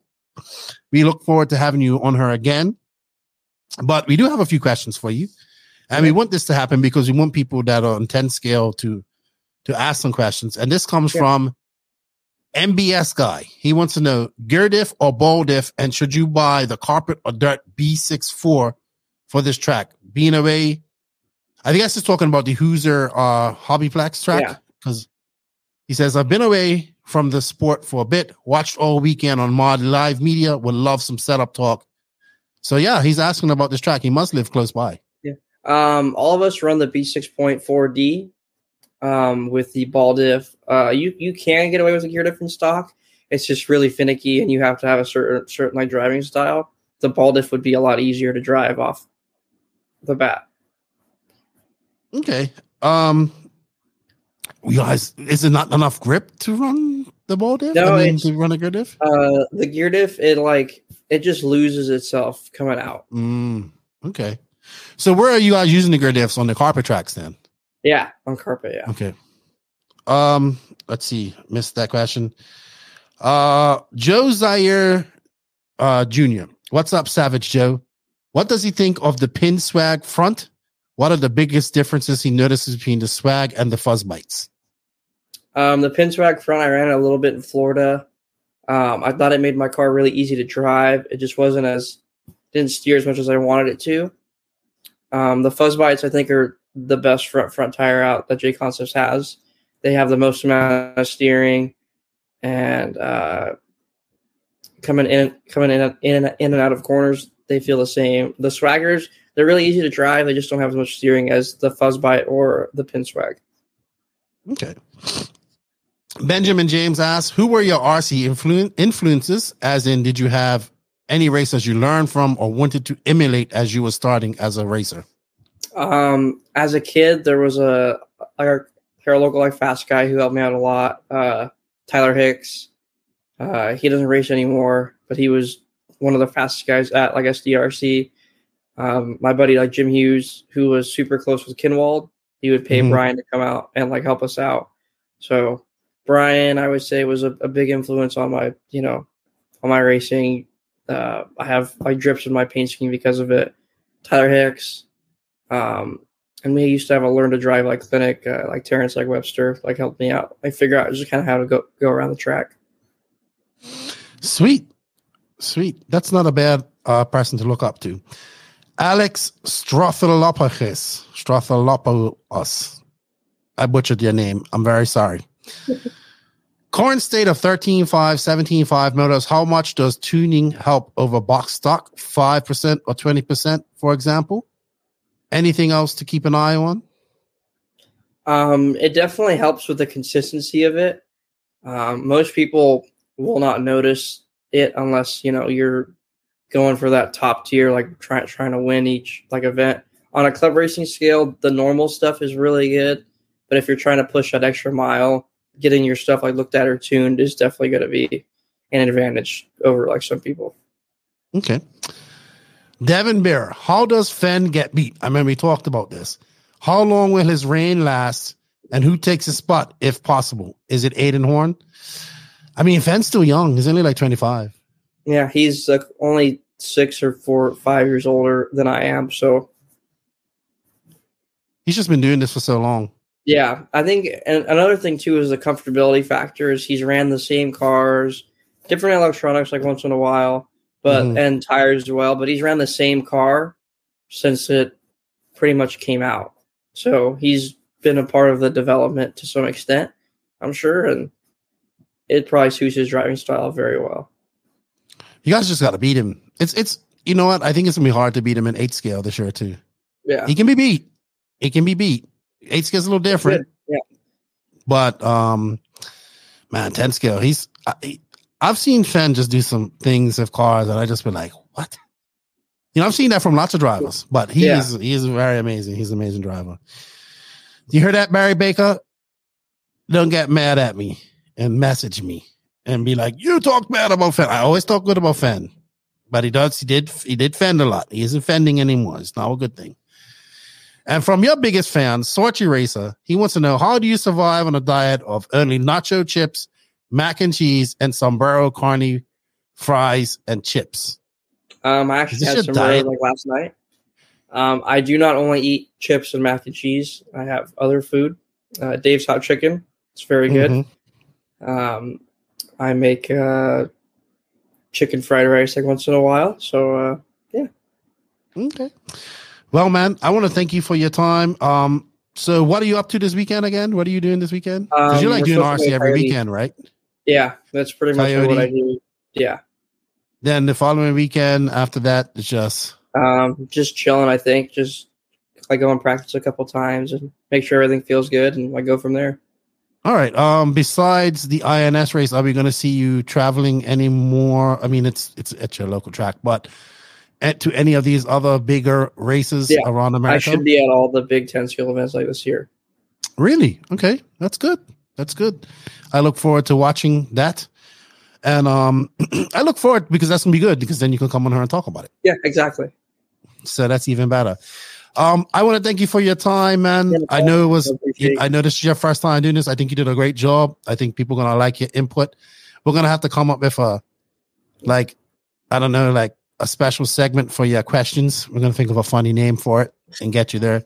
The more people start seeing that you're coming on here, they'll ask more 10 scale questions. Yeah. Everybody that I've spoke to you speaks very highly of you as well, too. So that's always a good thing. Your reputation precedes you. Um, and I think you're cutting out a great niche in RC for you, yeah. for yourself. And I want to see that prosper. So, I appreciate it. Yeah. BOC, you have fun at Coyote Hobbies. Thank um, you. Good luck at INS. We'll probably have you on. That's the week, uh, first week of February. Yeah. So probably like um, probably right after.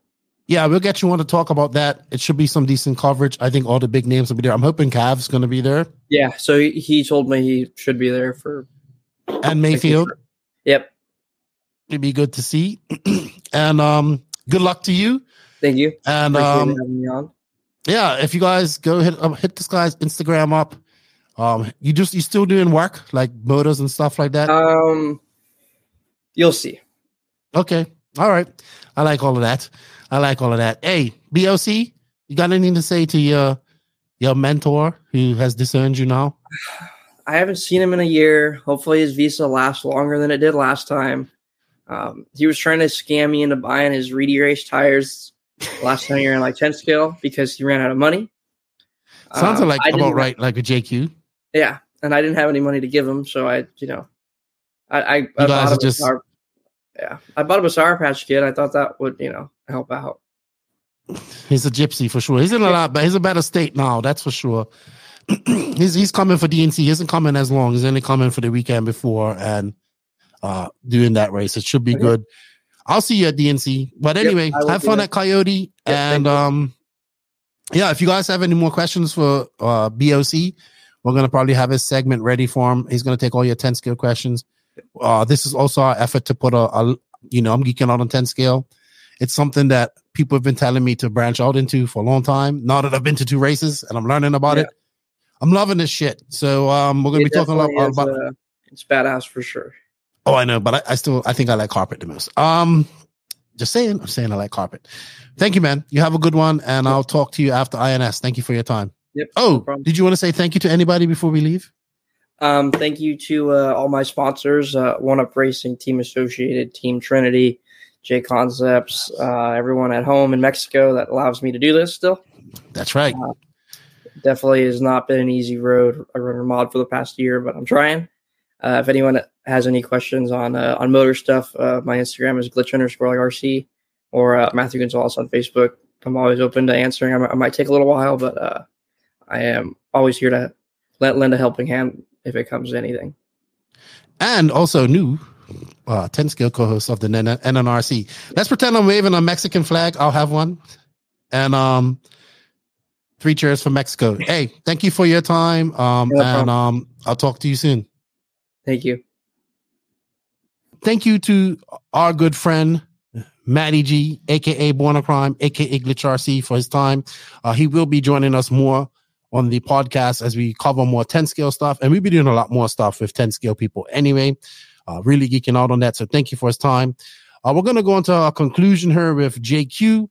Uh, but we're going to go take a quick look at the SIC race that's coming up this weekend, the Southern Indoor Classic. First, I know JQ says DNC is the first big race, but this is, yeah, this is like the first big USA race where a lot of the European drive, sorry, a lot of the USA drivers attend. It takes place in, uh, in Alabama. It's an indoor race. And yeah, it's people are driving as we're recording this, people are driving to it now. We got pretty much all the top names going. I did make a post about this. I threw a bunch of drivers, uh, pictures up. Uh, I know some people are gonna get upset because they ain't on there, but hey, it is what it is. But it looks like the uh, the top guys that ain't going. Cav's not going to be there. I which is unfortunate. I thought him, I wanted him to be there, but maybe not feeling ready to go with the WRC. Tessmann was at the Clash of Champions. I thought he was going to stay, but he's going back to Canada. Tyler Jones not going with the new Agama, and Aiden Horn is not going. It looks like Seth Van Dalen isn't going either. But we got we got all the other top guys. We got Tebo going in the new Mayako ride. Mayfield obviously going the new Tekno rides. We got Dakota Fenn looking to pick up where he where he finished off. Cole Ogden on the new TZO tires. Lutz is going to be there. Rivkin, uh, the Fullers, Joe Bornhorst, Brandon Rose, Spencer Heckert, Cam DeFool, S Workz Click. I don't think Tanner Denny's going. Uh, is also going to have Wiggins there. Going to be interesting to see how Wiggins does on the J Concepts tires. I think that's going to help him out a lot. HB obviously will have of the Fullers. I guess I think Little Bump is going to make the main here as well. He's been doing really good. Um, but yeah, it's it's stacked, but not as stacked. Uh, kind of disappointed not to have Tessmann Cavalieri there. And honestly, I really wanted to see Jones what he'll do on the Agama. So yeah, man, I don't know how to how to pick this race, JQ. I I kind of feel like Dakota Fenn's just not gonna start off where he finished 2022, winning. So I mean, Fenn and Mayfield, right? Didn't they yeah. do most of the winning? They yeah. did all the winning last year. Yeah. Yeah, they won everything between those two. Okay. Yeah, so Fenn and Mayfield. Rivkin, did Rivkin have some good race? Somewhere? He may have had some good races, but he did not win. But he's there, you said? Mm, yeah, he's there. Not in my going. not. No, yeah. but he's going. So. Yeah, yeah, he's going. Yeah. So what are we doing? Picking. Picking. It's indoor race. It's a J Concepts race. Not a J Concepts race, but you know, on the East Coast, these J Concepts tires they do really well. This track will be really cold too. It gets cold and dusty, wow. and it gets rough. I, I wonder how hot race on those in those conditions. Um, okay, who? What was the SIC result last year? Let's bring that up. SIC last year. SIC SIC 2022 live RC. So Ryan Mayfield won this, It's followed by Spencer Rivkin, Tebo third. So this okay. is a track that, that does good at. I remember uh, Spencer was good. Some right. So you was right. Uh, Ty Tessmann fourth. So he did attend this race last year. Cole Ogden fifth. Ryan Pavita sixth. Bornhorst seventh. Seth Van Dalen eighth. Mason Fuller ninth. Tyler Jones tenth. Wiggins eleventh. Lutz twelfth. And then it goes Aiden Horn, Bronson, Rose, Hooks. Okay. So, So, okay, I'll give you my picks. We are going to get the showdown that we're all waiting for. Okay. So, Tebo's going to win from Mayfield. That's the battle we want to see. So, Tebo wins, Mayfield second, 1 0, Mayako, Tekno. That, that's what's going to happen. And third place, I would say that uh, Fenn will be in there, but he can't hang with the bo- boys and he fends himself. And Rivkin gets third. whoa, that That's is a doable, doable top three right there. Yeah. And exactly how you said it can happen. Very good Lot- analysis. is Lutz there? Yes, he is. He should be there. Okay. Yes. Yeah, Lutz will be good also. I'll just throw him in like a dark horse thing, but he will Lutz and yeah, not finish the main. You know what? Man, I don't want to jinx anybody. I don't want to jinx. I'm going. I know Tebo's going to be mad at me, but I'm going to Fenn, Tebo Mayfield, hoping that Tebo wins. Okay. But you still have Tebo ahead of Mayfield? I do because I know that he wants to do that. you know, I know he wants to beat Mayfield badly. So I hope he does. And I think um I think fans just too comfortable with his setup, with his stuff. He's the only one that didn't make any changes. Uh he's he's gonna be on the right rubber for this tire for this track. And um he didn't go last year, so uh we'll see. It, it's it's a small track, so it's, it, I don't know what the layout. I haven't seen the layout, so it's gonna be interesting. I know this track's. I know this race is kind of hard. A lot of people end up getting sick after this race because of the This Nitro is, uh, fumes it's a and the small dust. place? yeah, it's small. Oh. So- I don't think I've ever seen a video from this place. Have you? You might. You might have went to this race. Didn't you go no, to? a- I've never gone to this race. Didn't you go to a race in Alabama? Yeah, AMS. Oh, okay. Um, so similar size as AMS, I would say. Oh, that's, I wouldn't say that's small. Yeah, it's not small, but it's not big like PMB or Yeah, Wicked yeah. Weekend. And um, I was told that we're gonna have coverage, like full coverage, proper coverage. Maybe not like Scotty doing analysis and stuff, but uh, Danny's going Moving up there. cameras and stuff? Yeah, we'll have moving cameras, stuff like. Danny's going up there to uh, work with Jacob on the stream. He's going up there with Lance today. They should be on their way up there today. So Danny's doing some good work, man Okay, doing some damn good work. So we're gonna have, we're gonna be able to watch this race. I'm gonna be watching it. what do you guys think? Who do you guys think your top? Who's your top three uh, in Pro Nitro Buggy? I know people's gonna be like, "What about Truggy? What about E Buggy?" Look, Nitro's the No glory. one gives a shit about those other classes. Yeah, look, the showdown is in Pro Nitro Buggy. Let's be honest. Let's be fucking honest. All right, so you said so. We we're clear. We're gonna come back and revisit this next week. Tebo, if I hope you win, and I hope you shove it down my throat next next week when you come on her and be like, "I told you I was gonna win, lefty." I want you to win, but I just feel that Fenn's the most comfortable with his complete package right now. That's what I think. Yeah. All right, JQ. You know what? I'm gonna let you go. You ain't got no motocross, no supercross for you this weekend. Oakland got rained out. What? Oh, so all right. know. What was your thoughts on the opening of A1? Did you enjoy it? Um, Yes. So I really thought Mookie was I gonna do it. I yeah, I felt bad for Mookie because it like that point he was going to pass for second probably. Mhm. So he I think he would have finished second or third. Yeah. Maybe third. Let's say third. Which Yeah. would have been a great start and then yeah, well, I don't know what happened. Uh, hit neutral over the bars.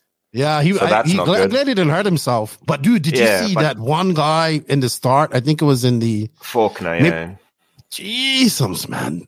I don't know how some of these guys get up from these hit, hits, man. he didn't get up.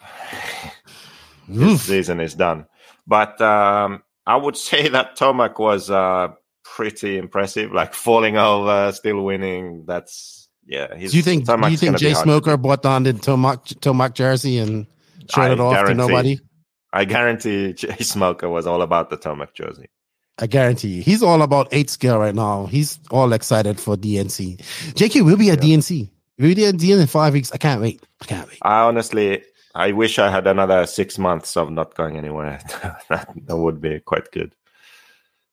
I mean, I was burnt honest. out too. I'm burnt out too, but I'm looking forward. By the time DNC comes around, I'll be ready to go. Yeah, not me. So I I have to go. I think you have to go. I am pretty sure I have to go. I, am I'm, I'm pretty sure you have to go. Yeah, I'm pretty sure yeah. you want to go. You just don't know it yet. I don't. I honestly, I do not want to go, but I have to go. You want to? You say that now, but you will go. No, and you're gonna I like it. But you're not going for a long time. You're not going like the weekend before, correct? Yeah, just minimal time this time. Yeah, yeah. I'm coming in on a Tuesday and out on a Monday. So quick in, quick out. All right, man. Well, I appreciate your time. You have a good weekend. Uh, I look forward to talking to you, Teebs, uh, the Viking, and and Bob next week. That's going to be interesting. Uh, thank you everybody for the questions. Thank you, Matty G, for for coming on. It was fun talking to you. Um, thank you to the awesome advertisers and sponsors of this podcast. If you're a company and you're looking to advertise on this podcast, hit us up, man. Uh, we got tiers for everything. We're doing race promotion as well. If you want to promote your race, hit us up. Uh, it's very good to do that near the end of the, the race is coming up a few weeks from the race. We have uh, rates for that as well. I want to say thank you to Invisible Speed, Hitec RC, USA, Sunpadow USA, TNR Fuels, Beach RC, Tekno RC, Lugs Racing Tires, Clinic RC, Ardent Imprints for all your imprint uh, printing needs. Uh, WRCE, shout out to Danny Paz and all the good work he's doing. RC Haas for all your NNRC swag over in Europe and, and, and uh, the UK. House of RC, getting ready to launch. RCGP, Ronnefalk Race Shop, JTP RC, 36 Mood, Ale- Alexander Hagberg, and thank you to offroadracer.com for showing me these nice threads. I got some, some hats and stuff. Really cool, really comfortable. Check them out as well. I'll leave the link for that in the written description. And uh, links for all these companies are in the written description of this podcast, as well as our, our look, look, you can join our Patreon. I'm being very active in the Patreon. Lots of posts in there. If you want to help us out, want to help the podcast out, join the Patreon, helps us out. Uh, we also have the YouTube membership going on, which is a little cheaper. If you like that too, you just want to have something steady, you like what we're doing, you want to support us, join our YouTube membership. And um, yeah, thank you to everybody that supports us. Thank you to the NR- NNRC squad around the world. JQ, it was good talking to you, man. Okay, it was good talking. Yeah, you, you sound so excited. yeah, I'm so excited. I'm so excited. You know what? I'm gonna go have a beer myself now uh, while I edit this up. You know what, JQ? I will talk to you later. Lefty, JQ, we're out. We're done. See you guys later. See you next week.